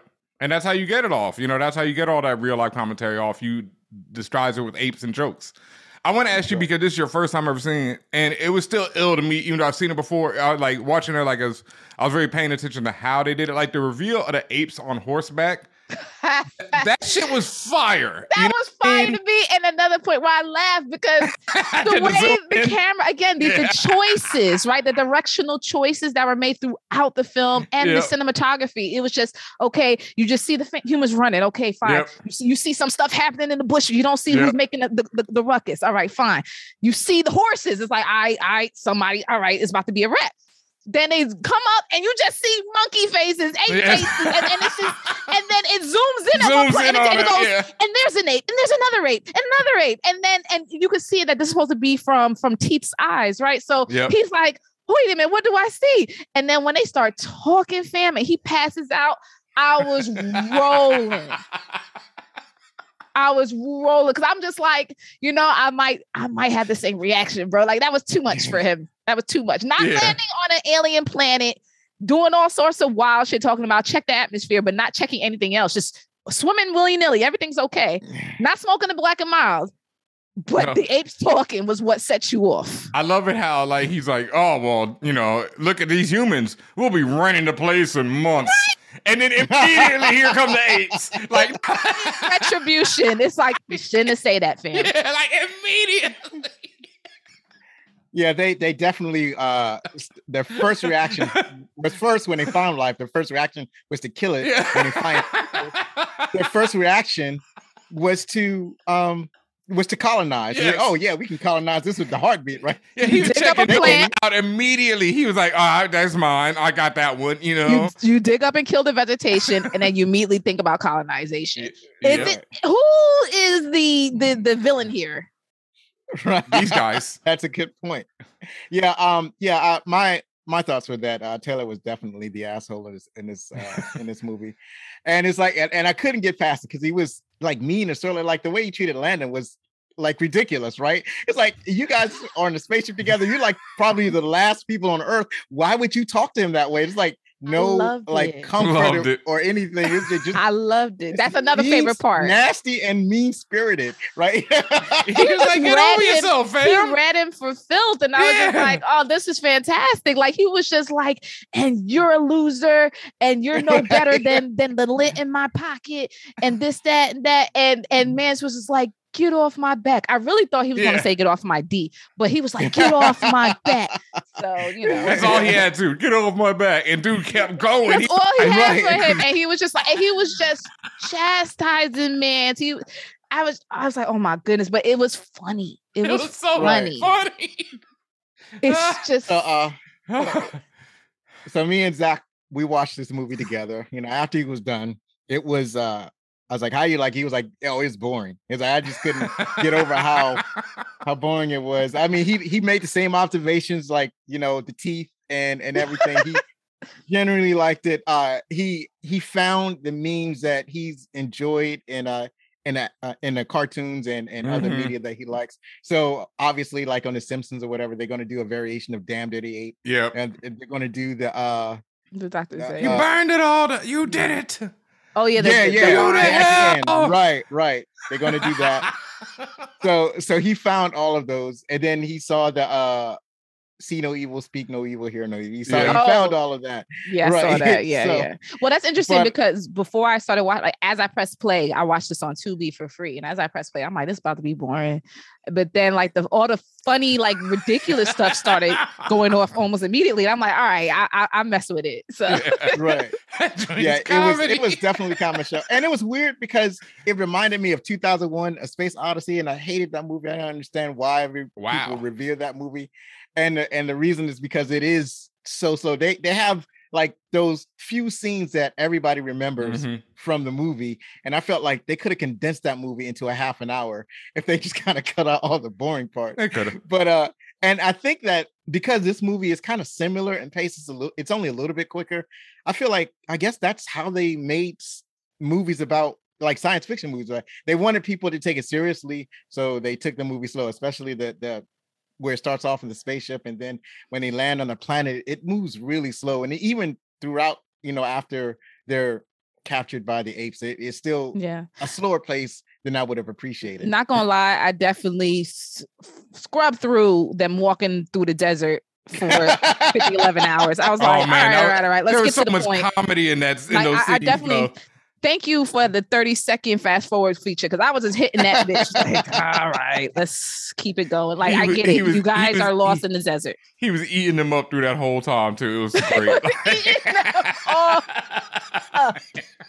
and falling down sand dunes. And I, Oh. okay, my guy, and trying to find stuff. I was just like, we gotta go. So, uh, and then you and, and then um I'm like, Like laughed at him out- all up when when he put the flag down and he just Yeah, like he laughed at it. I was like, why was that such laugh? He was like, you buffoon. Like, again, ate these people up for those, just for those. right and so and, and it's funny right because he was riding landon but he Oh. kind of left uh he kind of left jeff alone uh no not jeff i'm, I'm looking at the wrong Um, one what's this guy? uh, he uh, tore landon no not landon um D Dodge. Dodge. oh yeah, yeah, he ain't messing around he, with the black man. he didn't really he didn't mess around with dodge uh, i think you said he they gave him a bad rap or whatever but he i felt like they um they didn't really mess with him he he looked like he knew what he was doing Yeah. Mhm. he he went ahead like he was actually scouting ahead to, Yep. He to- was. he was the the pathfinder so he he felt very confident to me right? Yes. and I They was like, made him oh, do all the work. That's what my s- point is. And he died first. Mm. Everybody, you telling me all them people's running in the fields, and he's the one that catches the bad one in the neck. All I mean, of them, he was the only black guy. He was an easy target. Even Teefus got shot. Teefus got shot in the neck, but he survived. Yep. yeah they so Them, they them all teeth uh, blinded them. yeah they they uh well they they all did some work like and and basically uh right? Yes, Tifa- yes. They- taylor was taylor was bossing them around but like, so he he tried not to do nothing yeah, right and, and that's what I got out of it. Like they're a team, and everyone had their jobs, and right and everyone had their roles and they were just used to it because the way that they was the banter like i said charlton eating them up the banter the ignoring him the leave me alone like it just seemed like they've been working with this man for 20 years and he's just been an he's just been an a-hole the whole time I, And that, that i that's, could but, that's the but other the thing black about- man the, the I black mean, man the, the black man and the woman. Like, can we talk about how they sent the this ship out didn't with? get nothing off like do know, women it- speak No, no, no, no, not Nova. The woman who died in the ship. no i know i'm Yeah. saying in aggregate when, when the non-ape women do they speak Not much. And that's no that, none of them do That's saying another, that's another message, and that's the thing. Like, think about it. They sent the ship out to colonize something, right? and there was one. yeah, that's woman, the weird thing. One woman Right. with three That- dudes. That that's what I was thinking. Here, here's the thing, right? I, uh, one of the things That's that I had end noted was that one is like I like the I like the multiple layers, and one of the layers, the first layer that you encounter is a misogyny. So they put one woman with three men. Now, technically, that is how you would do it. You would have like a woman, and you would have multiple men to spread the genes around because their children Right. they're going to have to also multiply some kind of way. So you don't want one woman to one man. You would want one woman to multiple men in order to spread the genes. So it kind of makes sense. But why such a small crew? That doesn't and why her only purpose was to breed with these men. And that's That what I kinda- got. And I'm glad you said sucks. that because I I'm mean, going, Charlton's 'cause I- teeth even made a mention of it. Charlton say that? Yeah, Thank you. That's that what is I'm saying. Exactly where And that's Yeah. why I, I purposely still, it wasn't until this moment, two seconds ago, that you ex- talked about the purpose of the trip. I didn't, it never dawned on me what the purpose of them going to space was. I didn't realize that's what it was. And then I listened to what Charlton said. And I said, wait a minute. You mean like, like, like it's to me, it did not sound consensual whatsoever, right? It just, he was just like, oh, when he was talking to Nova, he was like, oh, yeah, you know, you're the only one I got because it would have been homegirl, you know, Yep. she's smarter than you. And then, and then he talked down to her of that. He's like, she was way smarter than you. Yeah. And it, it would have been gotten hot and heavy. Some wild shit he said, it would have been hot and heavy with the three of us. And I said, in my head, I was just like, what is he talking about? What is is he implying something? It just sounded like he was implying something else. And that's why I would just started questioning, wait, what was the whole point of them being there in the or leaving Earth in the first place? I did they explain that? It, it's kind of unclear because it's like they they were supposed to come back, but they also knew they were going to be gone forever. To do what? Were, were they explorers? Like what? It, that's what I'm saying. I, think- don't, I don't understand. I think their purpose was to explore, but they were so far out. But that the, by the time they get back to Earth, they knew that they would be thousands of years into the future. Because w- a- as they were traveling, they were already like the first time you look at the clock before Mhm. T or Taylor. There was Ta- already another century. It was already two thousand years past, or five thousand, something like that, or seven thousand. No, it, was it was 1972 when they left, but then the thing said it was like 2000, the year 2073 or something like that. So yeah, it was Well, like a thousand they years show- ahead because it, it, Right. They Well, ended they- up like two thousand years ahead. Yeah, it was like 2000 years ahead already. Yeah. Well, they showed they showed Earth time. That I I think the Thousand, conceit was that the time that they showed on the dial for Earth was the current time on Earth. Like that was the time that Earth would be if they were still there. And then they showed the ship time. What the the time would be traveling near the speed of light. So that that was a conceit. there. Um, but I think that the only purpose was to explore, try to get to another planet. I don't know if they intended to go back, and if they would have went back, it would have been a completely different world. and if their purpose was just to explore and with the intention that they're going to return at some point, what was the whole thing about the oh, at least she's there. We could, you know, we could get hot and heavy with her. What was he talking about? Like that doesn't seem like that's Well- part of the mission. I mean, no, that was just like they're going to explore, and if they're going to be there going that long, you know, you're going to have to make kids. You know, like you're going to be because you're going to be going that long. Yeah, No. it's, pri- it was super grimy. It was like, but that's no, but that's, thank you. That's all I want to say. That that's grimy, and I did. And that, when he said that, I, I I was like, "Excuse me, what the did you just say?" But that's part and parcel of the whole movie. Is like this movie is talking about all these things. Women's, you know, at the time, you know, the women's movement was huge. So it's like all these things are being mentioned and brought up in this film.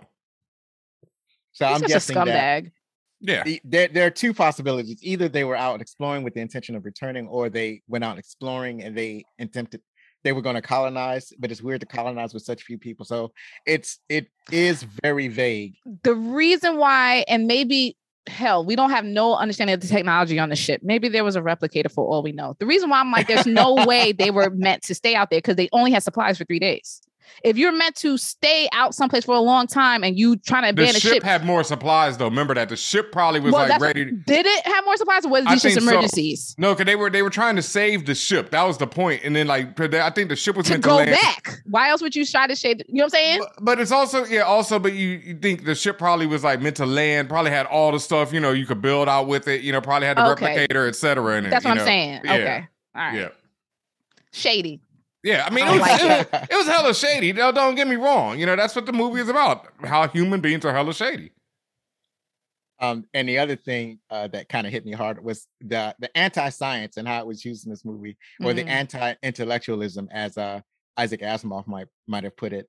So, and um, and at the end of the movie, it kind of makes sense, but it kind of it kind of parallels what's happening now, especially with you know, with COVID or with uh, anything, uh, women's reproductive rights or anything like that. You try to present them with the science of the facts, and then the politicians to flip it and, and mm-hmm. basically mm-hmm. ignore the the science and try to pass whatever laws they feel is uh that that'll satisfy their agenda or satisfy their base voters right and, and ultimately not good for humanity so i i got that feeling watching why while uh like the two doctors were trying to convince the council about like what they found in the forbidden zone and uh evidence of a prior civilization all that kind of stuff.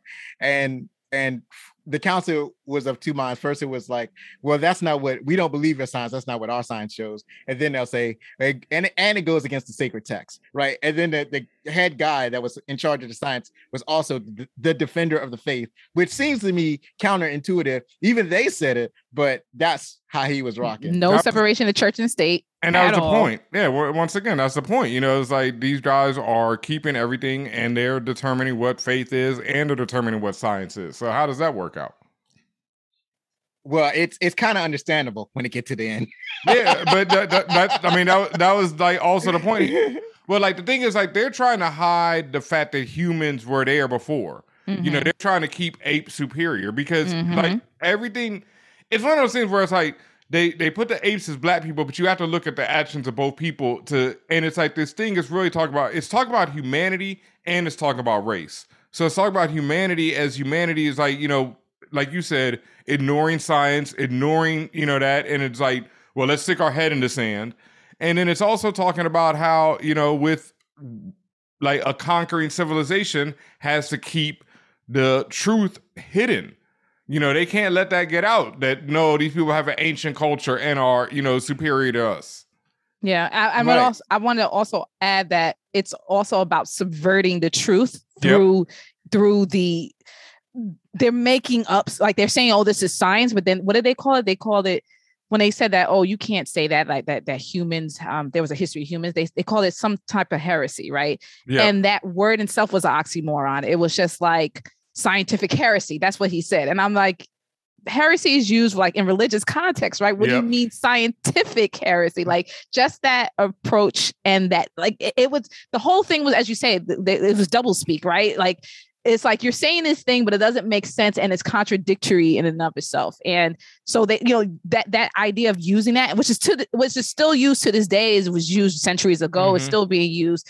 The aspects of religion to to come upon, you know, come down upon people to um to enslave uh people to to i mean everything you could think of negative that's what these that's what these people in power would use they would use these different either religious pretext or or science eugenics you know what i'm saying like just right. to say that oh well this person is inferior to you or this these groups are inferior to you and this is why and this is this is how we prove it and it's really at the end of the day it's all about power right it's all about the control of knowledge, the control of information, who gets to say that that information, what information is real or true. And that's the battle we've always been fighting. And that's, it's just, if you look at it today's view, that's the fever pitch that happened, at, at least publicly, as far as four and a half years ago, that's the fever pitch that that we came upon, where it was just like, what is real and what's happening, disinformation. Right.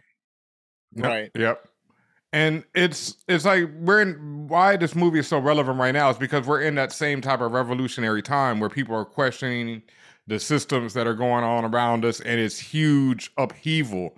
And that's the same thing that was happening in the 70s. And it's like, you know, America repeats itself for one, and the world repeats itself because we don't learn from the history. And so, you know, every time we make a liberal step, you know, conservatives push back. And these same things happen again and again and again. And that's why this movie is still relevant to this day. And that's why everything they were talking about still seems like, well, they're talking about that right now. And I think that's the last thing I want to say is like what we were talking about earlier is that whole projection thing is really big in this film because it's really about like white people projecting upon the apes like this is what black people would do to us. So it's like they're in power. They would destroy anything. They would make sure that we, you know, never had a history that it was only them. And it's like that's what y'all did to us. You know, right. like this is already, you know, this is what y'all have done. And so how they show the apes acting is how they act. And that's what we've seen throughout history. Right. But uh also, um, and I feel like at least from their perspective, I can understand what they were doing because like at the end of the uh, movie, I guess it's Dr. Uh I don't know whoever that head science ape was. Mhm. So that that was the one that they kidnapped at the end of the movie, and then that's when he finally said, "Well, yeah, I, I- I know what the truth was all along. I knew I knew all of this stuff. But there's a reason why we have a forbidden zone. There's a reason why we don't allow apes to come out here. There's a reason that we shut down discovery of prior civilizations, and that's why he told Teeth that, like, you can go on, we're gonna let you go, but you're not gonna, you're gonna, you're probably not gonna like what you find. And so they the apes knew that I because their society is at least 2000 years old or something like that. So the apes knew that humans up the planet. And and then and now the apes are the the primary species. And so they're like, and, but there's still a few humans around. So it was like, eh, well, if we're gonna maintain a peaceful planet, we can't ever let humans be on top of the food chain ever again. We can't ever let them be the dominant species because they blew up the planet before and they're just going to Mhm. turn around and do it once again. Right. So that's why, you know, the, the famous ending of the Planet of the Apes where he finds where um Taylor finds that his spaceship made a giant U-turn, went right back to Earth, crash landed, and then uh he finds the Statue of Liberty half buried in sand because they they blew it up. Like you said, they blew it up, they messed it up, Mhm. and bas- and wiped out humanity's chance for prosperity. But once again, that's what you know. I mean, it's like a lot of that is what you know, white people, capitalism, society has done. You know, throughout history, like that's not what indigenous people do. Like indigenous people have always lived within nature, while you know this capitalist society we live in has been the opposite of that.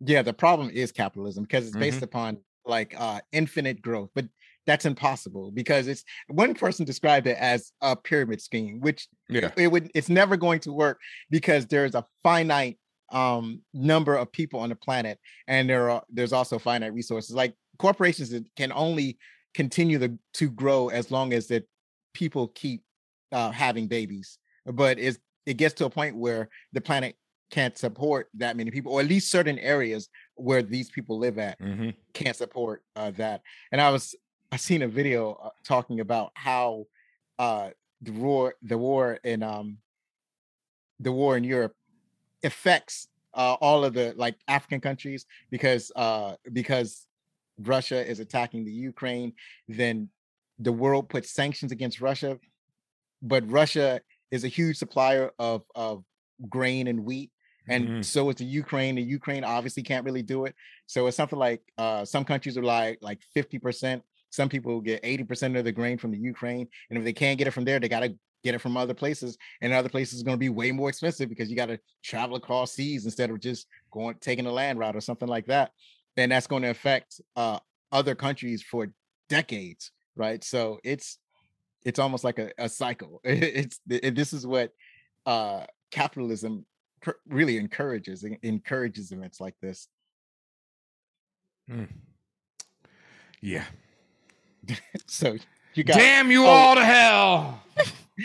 you you got any other uh comment? Oh, I got one more comment. Did you notice that the uh the mannequins in the uh in the Natural History Museum in the movie that they were real people trying to be still? Yeah, I Yeah. noticed. I noticed. Black dude was shaking when he um when he was looking at him. Man was shaking hard, He was boy. like yeah, my man was just slowly vibrating. Um, like ash or some yeah, yeah. Yeah, I- and, and I saw that- it was supposed to model how we put Mhm. the, the ape models in the Natural History Museum. So I Yeah. thought, yeah, I thought that was interesting. all comedy. Yeah, It was and then hilarious. I'm trying to. I, it's funny because Taylor didn't realize that he was back on Earth until he reached the Statue of Liberty. But what what I'm wondering is that why, when he got the Kewpie doll and he found the dentures from a human, did he not realize that this this is Earth stuff? he Right, was 'cause it's like- starting eh, to then. How about this? Why didn't he ask when he first landed and actually started the conversation with Homegirl, who was clearly open to telling him anything, Dr. Zira, or whatever her name was? Why did he just say, Hey, what's the name of this planet? Where are we right now? But they don't know that. Yeah. They don't call it Earth. That's the thing. They don't even, yeah, don't they don't, even have a concept, right? They don't have a concept of the planet because when he's trying to tell them that he came from out of the sky, it's like, what are you talking That's about? right. They don't, No, believe, they they don't believe fly. They don't believe flight is a is a It's is possible. So they've It's never even possible, seen the whole planet. They don't Okay. know. Yeah, they don't even know where they're well, at. they don't have it. They don't even have an uh, their It'd be something from else. from, Eight, from eight oh, so a different name. Okay, Yeah, Eight planet, Yeah. like indigenous name for the planet that they're on. Okay, Yes. Yeah. Right. I, I'm not even sure if they they've eventually like done astrology because like ancient peoples ancient people this- perform like- astrology. yeah, mean- they did astrology, but they refer to. I don't know if they refer to the planet, the, the land as a planet, but when they refer to it, they would call it land or ground or dirt. That's where we get the word Mm. Earth from. Mhm. Mm. You know, where, where you at? Terra. Where, where Right. Yeah. But, they, Terra, but that- they that sort of did. thing. I mean, certain ancient cultures did know the circumference and everything of the Earth by you know once they they'd figured that out. They, Yeah, they'd measured yeah, the yeah. Earth and they knew it was round, etc. But that's also why it's like that. It's all forbidden knowledge. When dude went to study, they were like, "Nope, shut that shit down," Yeah. Because you'll find they'll find out that we're on Earth. You know, that's what it was. Yeah. Oh, that reminds me of something else that I thought was very funny when they were pulling out and, and just doing inventory of all of their supplies. Why was a pistol one of the supplies? What makes you, know it. think? And I understand, like that's just how it works. And, That's and in the context, and in the context of what BenHameen's saying, that's just how we get down. But how you know that's gonna work in outer space? How you know on a different planet that that's even gonna do anything for you? we how we you gon' know? we gonna find out is that how they think. we go well, we gonna see, right? Like, Well, oh, if- this pistol, that I got Yeah. like immediate, right? Like, you never know.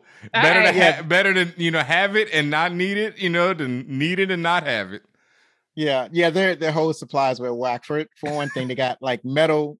Uh, metal backpacks, like why? Why metal backpacks? Doesn't make any sense at all. They could have made it from some tough cloth, just like their spacesuits are made from extremely durable cloth. They could have Yeah. made the backpacks out Oh, of the same material. it was clearly for the aesthetics, the reason why it was metal. And apparently, speaking of aesthetics, I even though he caught the bad one at the end, I loved how after they got naked and their clothes taken away from them, the black one man definitely got that fit off. Like all that they were, they only had that then pants on. He had the whole draped color, the yellow color, you know, cape on.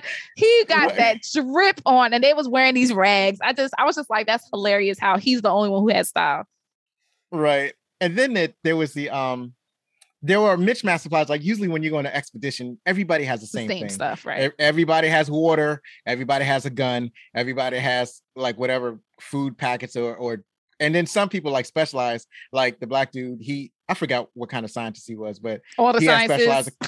yeah, he had he had the equipment for it for his job. Landon had the equipment for his job. Like everybody had their own equipment, but for whatever reason, everybody had mismatched equipment, and some, somebody had water, nobody else had water.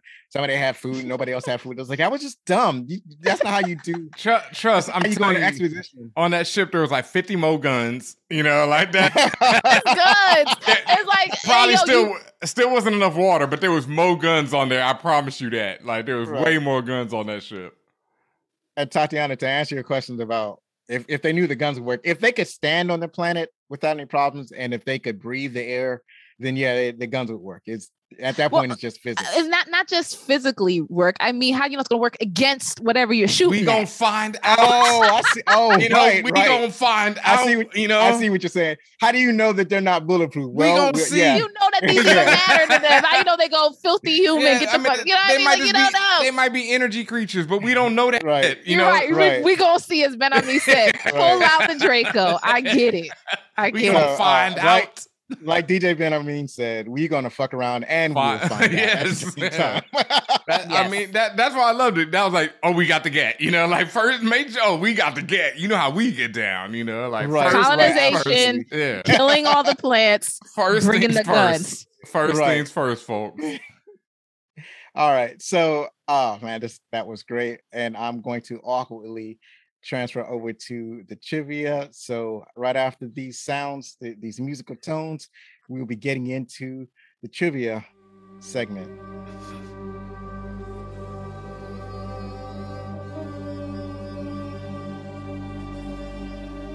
All right, we're back, and now we're going to get into the trivia graciously provided to us by IMDb.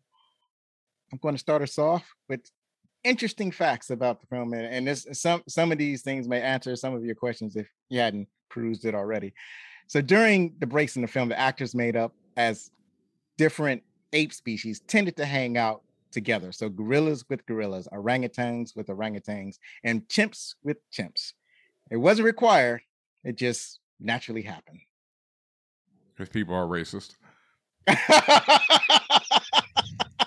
Pattern matching. Yeah, pretty much. All right. Roddy McDowall, an experienced actor, recommended to his companions in makeup that it should frequent that they should frequently add ticks, blinks, and assorted facial gestures to add a sense of realism and keep the makeup from appearing mask-like. And I will say that for that time, the the I did see enough emotions come from them. Like it's there were some actors where I'm like, that's a master wearing. And there were some where I'm like, okay, that's really good makeup work. Like mm-hmm. you could tell with with the, with the vast majority, I would say, I, I it felt like okay, they were really truly these characters and and you did see some of them was making the faces and, and some of their they were very expressive more expressive than i would think would happen back then and with that level of of of effects and detail so they did pretty good yeah yeah roddy, roddy mcdowall and um the the female hey what's her name uh zira whoever plays zira kim hunter they they really did the work especially kim hunter mm-hmm. like you can really see her expression come through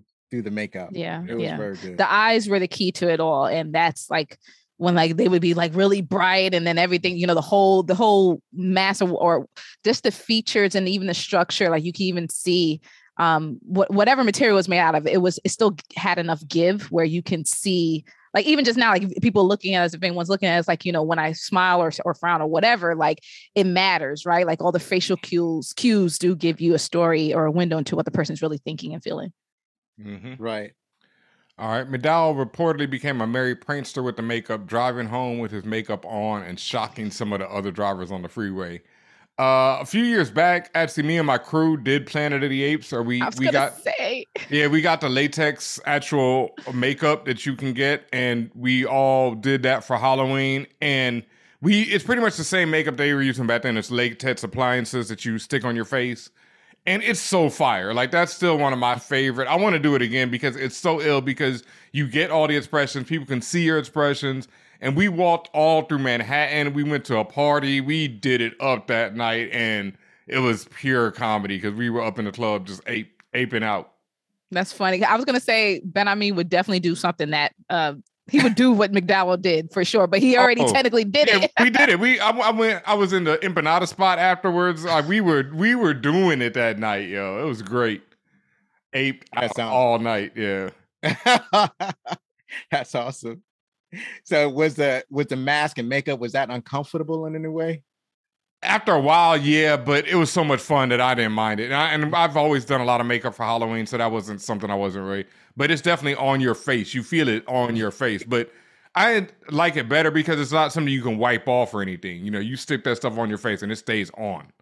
Right, right, yeah. right.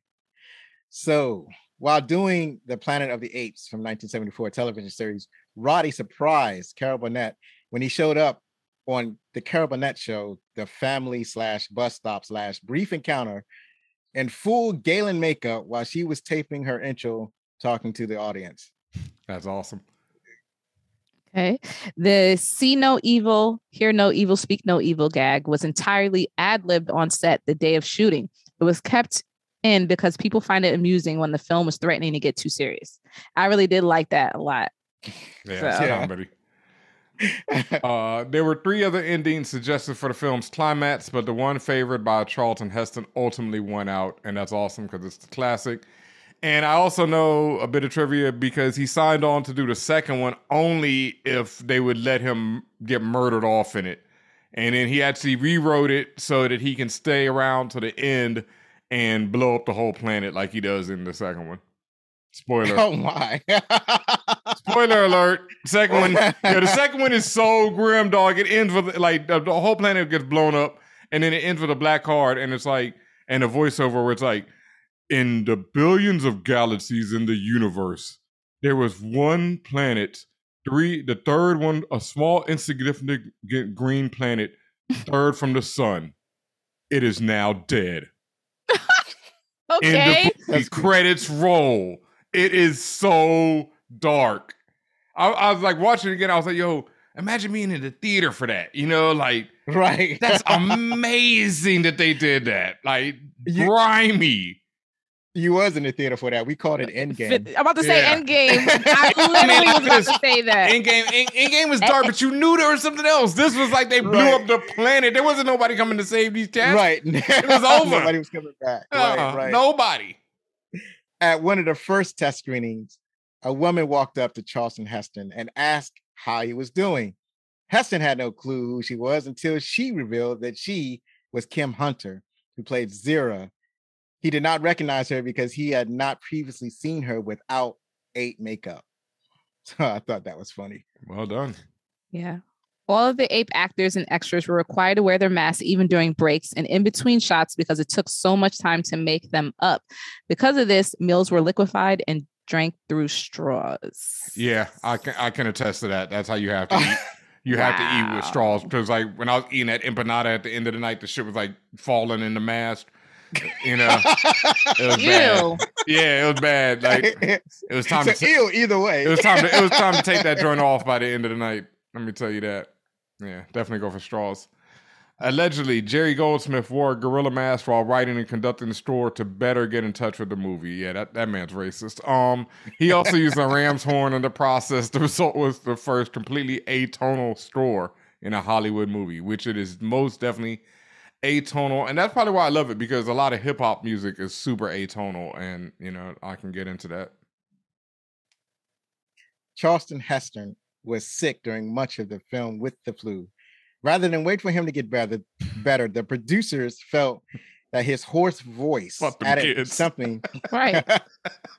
added something to the character of Taylor.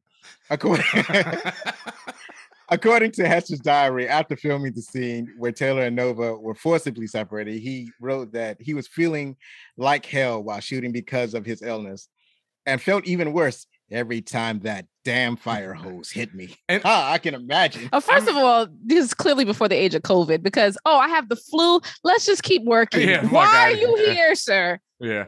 But I, right, right. listen, And then speaking of the fire hose, you know who they use fire hoses on, You know, Right. like that. All this is intentional. You know, Well, they also use fire hoses on animals, so I can see because this is also they use it on animal black people, cruelty. folks. They use it on Yeah. black people. Let's That- because yeah, they, that's- they treated us like animals. yeah, let's keep it a But see, fuck. They were using it on Charlton because they use it on black people, not because they use it on animals. Yeah.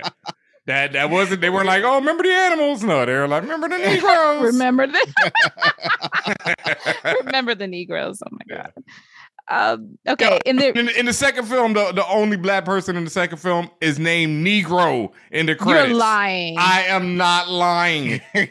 the only black person in the second film is named Negro in the credits, and uh, the Was screen- that his? This is this is another trivia that I found out. The screenwriter said that he did not mean it as disrespect. He often labeled characters Negro because in later films there's a Negro scholar and a Negro doctor, I think. And he oh, meant so they're just not scholar or doctor. It's they're Negro. well, I think he wanted him to be black, which was like him trying to, you know, put black people in the film. It's like one of them like he was trying, but you know, you you were almost there, fam. You know, is, but is, is that the time period where call, where a white Negro non-black person calling Negro was Oh, that was, was that, o- that's what, yeah. they- you, accepted? you were called a Negro at this time. Yes, hundred percent. Yeah. Okay. Black Well, people that's, call you, you know, Negro. the- white the- people call you United- Negro. Yeah. The United Negro College College Fund Fund was uh, popping. well, right, that's different. right. It's not when other black people are using it. I'm talking about Oh, non-black Oh, white people call you a Negro. that I mean, you called But- yourself Negro. You know, it's like you. It wasn't like you know the other. It was It was right, no, right, no, that's yeah. not my point. Just that I was just curious during that time period because now, Oh, yes. obviously, nowadays, if you if a non-black person uses that term Negro and not in a sarcastic, even in a If a black manner, person uses People- that term, it, it might be beef. when black people use it more often than not is used in a comedic sarcastic Yes, tone they're not being serious about it which is where which is why a non-black person uses it in this day and age it's a problem immediately uh, that's why i was saying i was curious and back then was negro the acceptable term just like how there was an evolution of the of from the con- Mhm. the immediate n word to to black person to, to african american Yep. back to black that's why i'm just Negro curious. is in that. Negro is in that lineage. Lineage. You know, Is it's it a lineage? okay yes. It's you Okay. are you you are reminding me an episode of Good Times. It was either Good Times or the Jeff. No, it's the Jeffersons.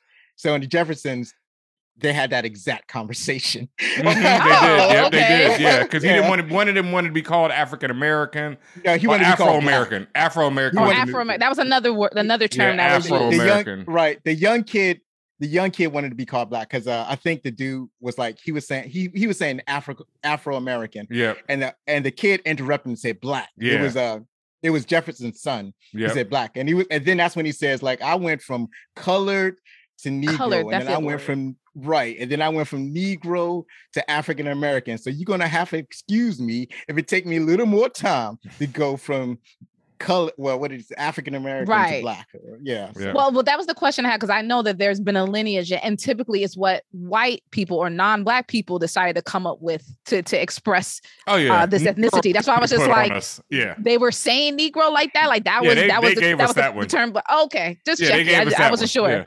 Yeah. Like Okay. listen, listen to old Richard Pryor comedy, and he he always has like white people talking about what are the Negroes doing, Rich? You know, stuff like that. Yeah, yeah. You know, it's like yeah. All right, let, let me let me. his white voice is the best. What are the Negroes doing? Yeah. Um, all right. In the original script, the female native humans were all bare breasted. This idea Mm. was quashed by Fox to appease censors. yes, that was smart. yeah fox is like nope that was some grimy ass director. Like, what if they're all naked? Yeah, Not only do they not have lines, they're Yeah. going to be half naked. yeah. yeah it's like the director was like So "Do- do- instead, we got the booties of of Teeth and his friends. there you Yeah, go. full on nudity Full right. on ass for y'all. Full, it was full on ass. I don't think I don't think it was frontal, but yeah, but full, you got full that ass. ass. Oh no, there was a, yo. That was That a scene when they were bending down. Yes, thank you. Like I know that was intentional. This man, That was intentional. they're naked and they bend down in front of him. Like, come Yes, on. first, first they're all standing there, and then ve- and it was so slow, and it had to be intentional. And then Charlton standing there, like like it. like he's standing there, and the way the camera's positioned is cameraed right above his crotch, and then you see the two men go down very slowly, and you just see the top of their heads, and they move a little bit, and they don't say a word. You just see movement. I'm like, they did that on purpose. they had to. Oh my god, that's just Another right. funny point. All Like I right, said, this whole movie was hilarious. I'm sorry. com- like I'm gonna put porn music over that shot, like that was, or oh, like It was so Pornhub, like the little Pornhub logo in the corner. Oh man! All right, let's see where we at. Turning down the part of Zira was one of Ingrid Bergman. Wow, greatest regrets. Ingrid, the legend. Who's that?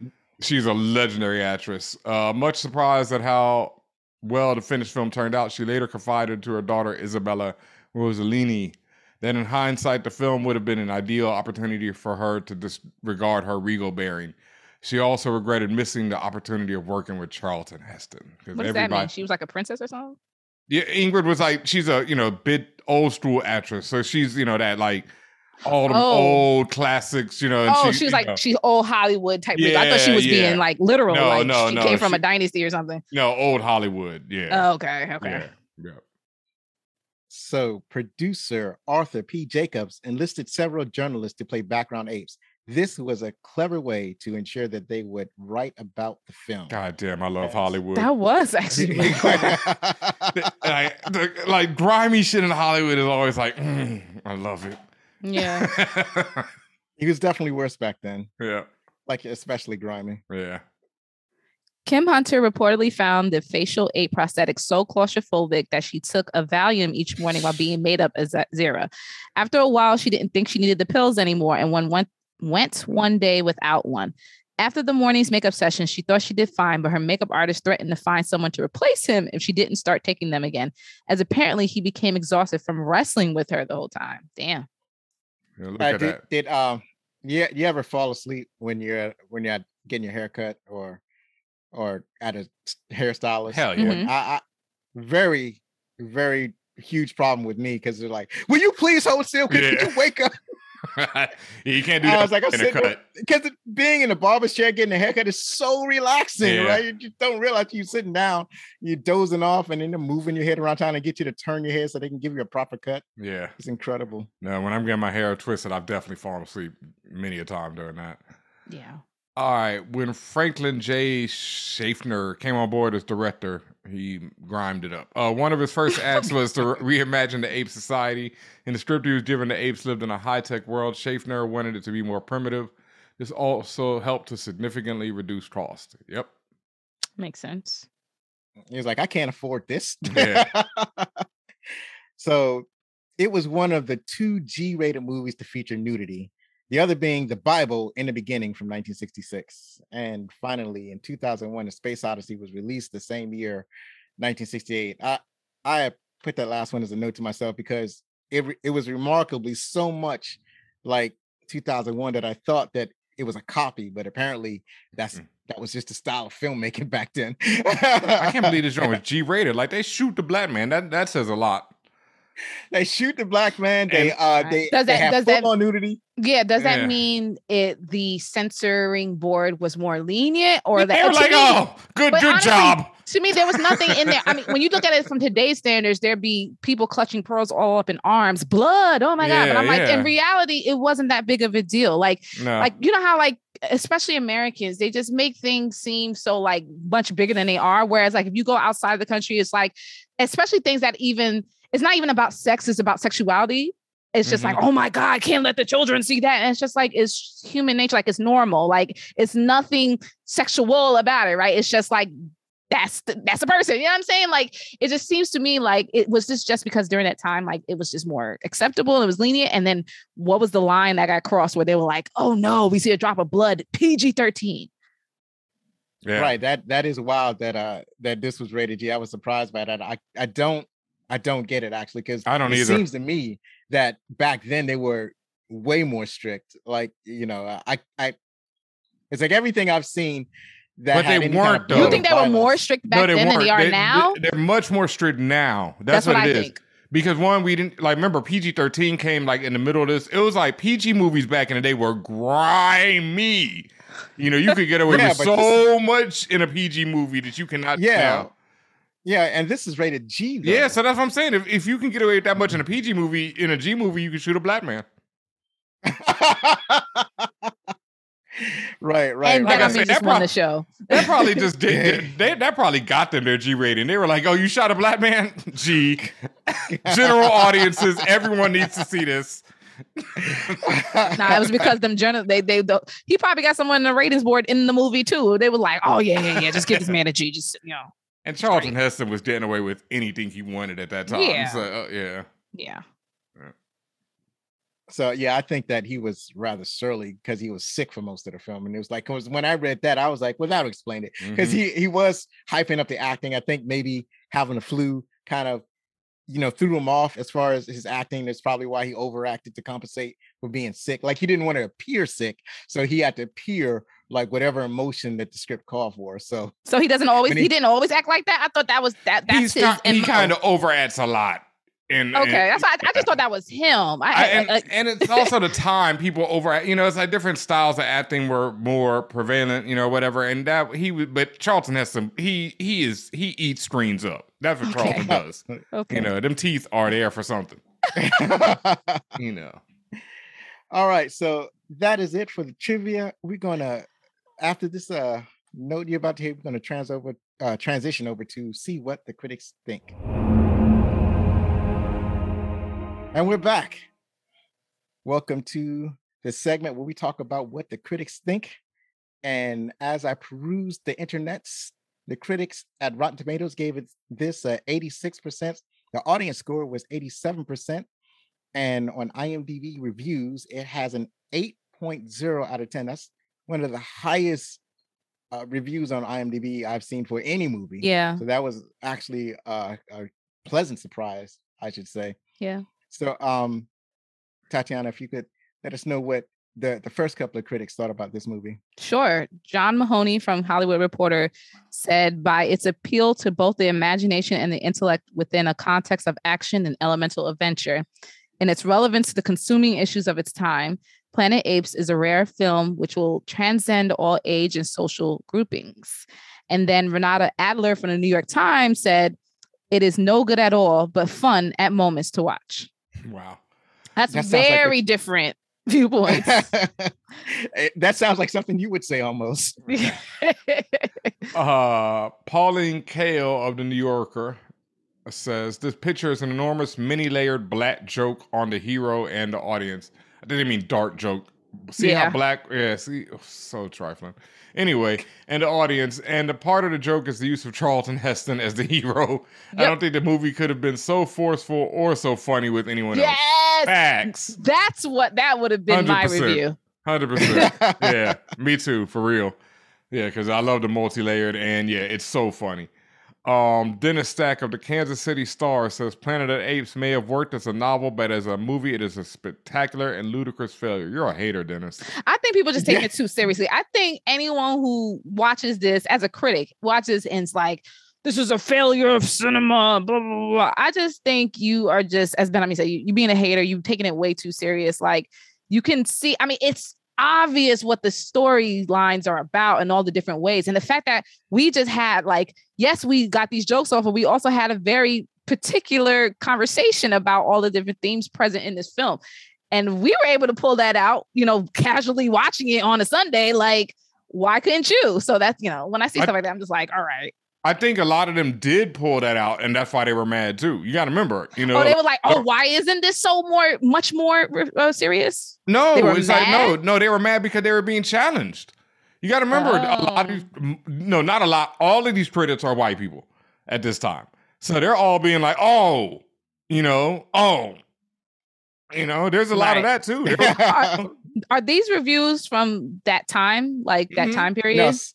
Some hmm. of these are from current time, but I didn't make a note of it. These oh, are okay. from because the only reason why because there's no way Rotten Tomatoes would have had say 87 percent back in 1968. No, no, they, there was no Rotten didn't Tomatoes. exist. So yeah. yeah. right, right, right. So like, well, some of these people are still mad then, and still mad they were being right, right, mad they were being challenged. Then yeah. And what I think is also some of these like with this is such a negative review is that some people because this movie was so popular, I think that they they got to be contrary. It's like yeah. everybody's saying that they like it, so I'm gonna say some contrary mm-hmm. to, to get some I don't yeah. get some views, get people to read yeah. the article, right? Get some paper some vibes. yeah, right, right, right. Yeah. All right. So finally, Pat Graham from the Chicago Reader, he wrote this dismal FF deep think from 1968 that gave birth to an equally dismal string of sequels and a TV series spinoff. I mean, I mean, how dismal yeah. was it that they had all of these spinoffs though? Like it could have been that dismal. Someone was enjoying it. And you could say that about a lot of things that really are truly bad. I just don't think this fits that bill. No. Right, right. And Roger Ebert from oh, Chicago wow. sometimes he's a he he has my heart. He's he's one of my frenemies. Uh, I've been watching him since I was a little a wee tyke he, he wrote, it's it is quickly paced, completely entertaining, and its philosophical pretensions don't get in the way. And here's what I'll say about this. You lie like a sleeping dog. This thing is not quickly paced. This thing is slow and it drags on. It's like it's like when Frankenstein chases you. That's that's how quickly it goes along. But it's yeah, not that long, so it, it, it is pretty quickly paced. It, you know, it felt quickly paced because I kept pressing the fast forward. Yeah, button, so yeah, it was fine. Absolutely right. It, right, it does right. take a long time to get to the apes. That's the difference. It's yeah, a lot of that, time to get to the apes. Right. And in modern movies, you would see them in the first 15 minutes. It didn't bother me that it t- they could have been doing something else besides walking in the This is true. You know that, and then that spaceship ride. They, there could have been a lot more action going on inside the spaceship. Look, like my man was smoking a cigar. He was. He had a black and mild. that is a relaxing time yeah. of the trip. Right, right. That is not to have a lot of rah rah going on. You are relaxing right. with your cognac at that point. right. So yeah, I'm smoking in a spaceship. like, come on, bro with a right, gat right. in the in the drawer. Like, come on, my guy. Right. Living on and the edge. With, with the with the woman's with the woman scientist sleeping in her chamber talking, and he thinking, oh, I can't wait to get some of that. Yeah. Gross. he was so grimy. He couldn't get it. He he couldn't stop talking about her. Yeah. That was supposed to be our Eve. I'm yeah. like, come on, man. Yeah, when he uh, said that, I was like, You're being weird now, sir. And it just got worse from there. He's already been weird. this is just yeah. on brand for him at this point. so uh that that's it for the critic review. So finally, Planet of the Apes is, as of this recording, available on Tubi. Next week, we begin the Spock trilogy mm. within the hexology of the original Star Trek films that features Mr. Spock's death, resurrection, and redemption. The first of the series is Star Trek II, The Wrath of Khan. One of the greatest films ever us. made. Yes, yes, it's it's it's great. It's I, I'll say this now, and I'll probably say it again when I record this next week. It, I was watching the film, and uh I'm starting to tear up and whatnot. My mom looks over, is like, are you okay? And I'm like, yeah. It'll get you. Because for real, Spock was my favorite character. so yeah, um, and then uh, you can follow us on tri- uh, Twitter at Backlook Cinema or on Facebook or Instagram at Backlook Cinema Podcast for updates. Don't forget you can contact us with any questions, comments, or suggestions at fanmail at backlookcinema.com. Do you guys have any additional plugs that you want to mention at this time? Uh, not especially. I think we mentioned everything about the show. Uh, I do want to say happy born day to my brother Mellow Marketer. Yeah. Uh, me and me and him are working on something that. What can I say? Nothing. I can say I can say we're working on. You're working on something. You're working on something that's important to the culture. That's what you're working on. Yeah, that's about all I'll say you know, keep, keep let's keep the suspense going for a little while longer. Yeah. Here we go. But it's dope yeah. and fire. Right. Yeah. Yeah. Just uh, the only thing, thank you for having us. Appreciate you. Like I said, we're gonna come at you, you come at us, but it is all love. So thank you yeah, again. And, and thank you. Uh, that does mean a lot that I mean you you at the top you said, oh, like we were heroes in ways. So I, I I appreciate that. Like that that really matters. So and and and makes me more humble about what we're doing and and and why we made For All Nerds in the first place. So thank you for having us and even thinking about us and bringing us on and and really appreciate the time here. Word and yeah, I, absolutely. Yeah. And I agree with everything you just said, and especially even though because I know we get into it sometimes though, but you know, I, I, it's all love, you know, definitely. So thank you for having us for real, and this was great. This was really fun to be in here. Thanks. I really appreciate that. I'm trying real hard. I, I, don't know if I'm I'm doing it right or if I'm doing it wrong, but I'm going to do it some kind of way and just get it out there. Just and, do it. Yeah. Right. And thank you so much for appearing on the show. I, I was just listening to the while I was driving one day and you guys put the chat. I was like, you know, if you wanted to be on your podcast, I was like, I want him to be on my podcast. well, here we are. And I, yeah, right. And I did not know it was going to happen. And here it is. And thank you so much. I very much appreciate it. Uh, I, I ain't gonna lie. When I was sitting down, getting ready to record, and the little voice in the back of my head is like, "How are you gonna mess this up?" But no, no, I'm not gonna mess it up. Go, go back to where you came from, evil voice. So go. I'm glad. I'm glad we was able to do it. I, I very much appreciate you. So, um, one last time, if you like this show, then please take some time out of your busy day to subscribe to the show, rate us, or write a review on Spotify, podchaser.com or Apple Podcasts or your favorite podcast app. And I know you've enjoyed our guests, so please listen to For All Nerds or Views from 616 and watch them on twitch.tv slash For All Nerds. Believe me, it matters. Be safe, share a movie from yesteryear with your family, hug your loved ones, and if you're going to be anything, be outstanding.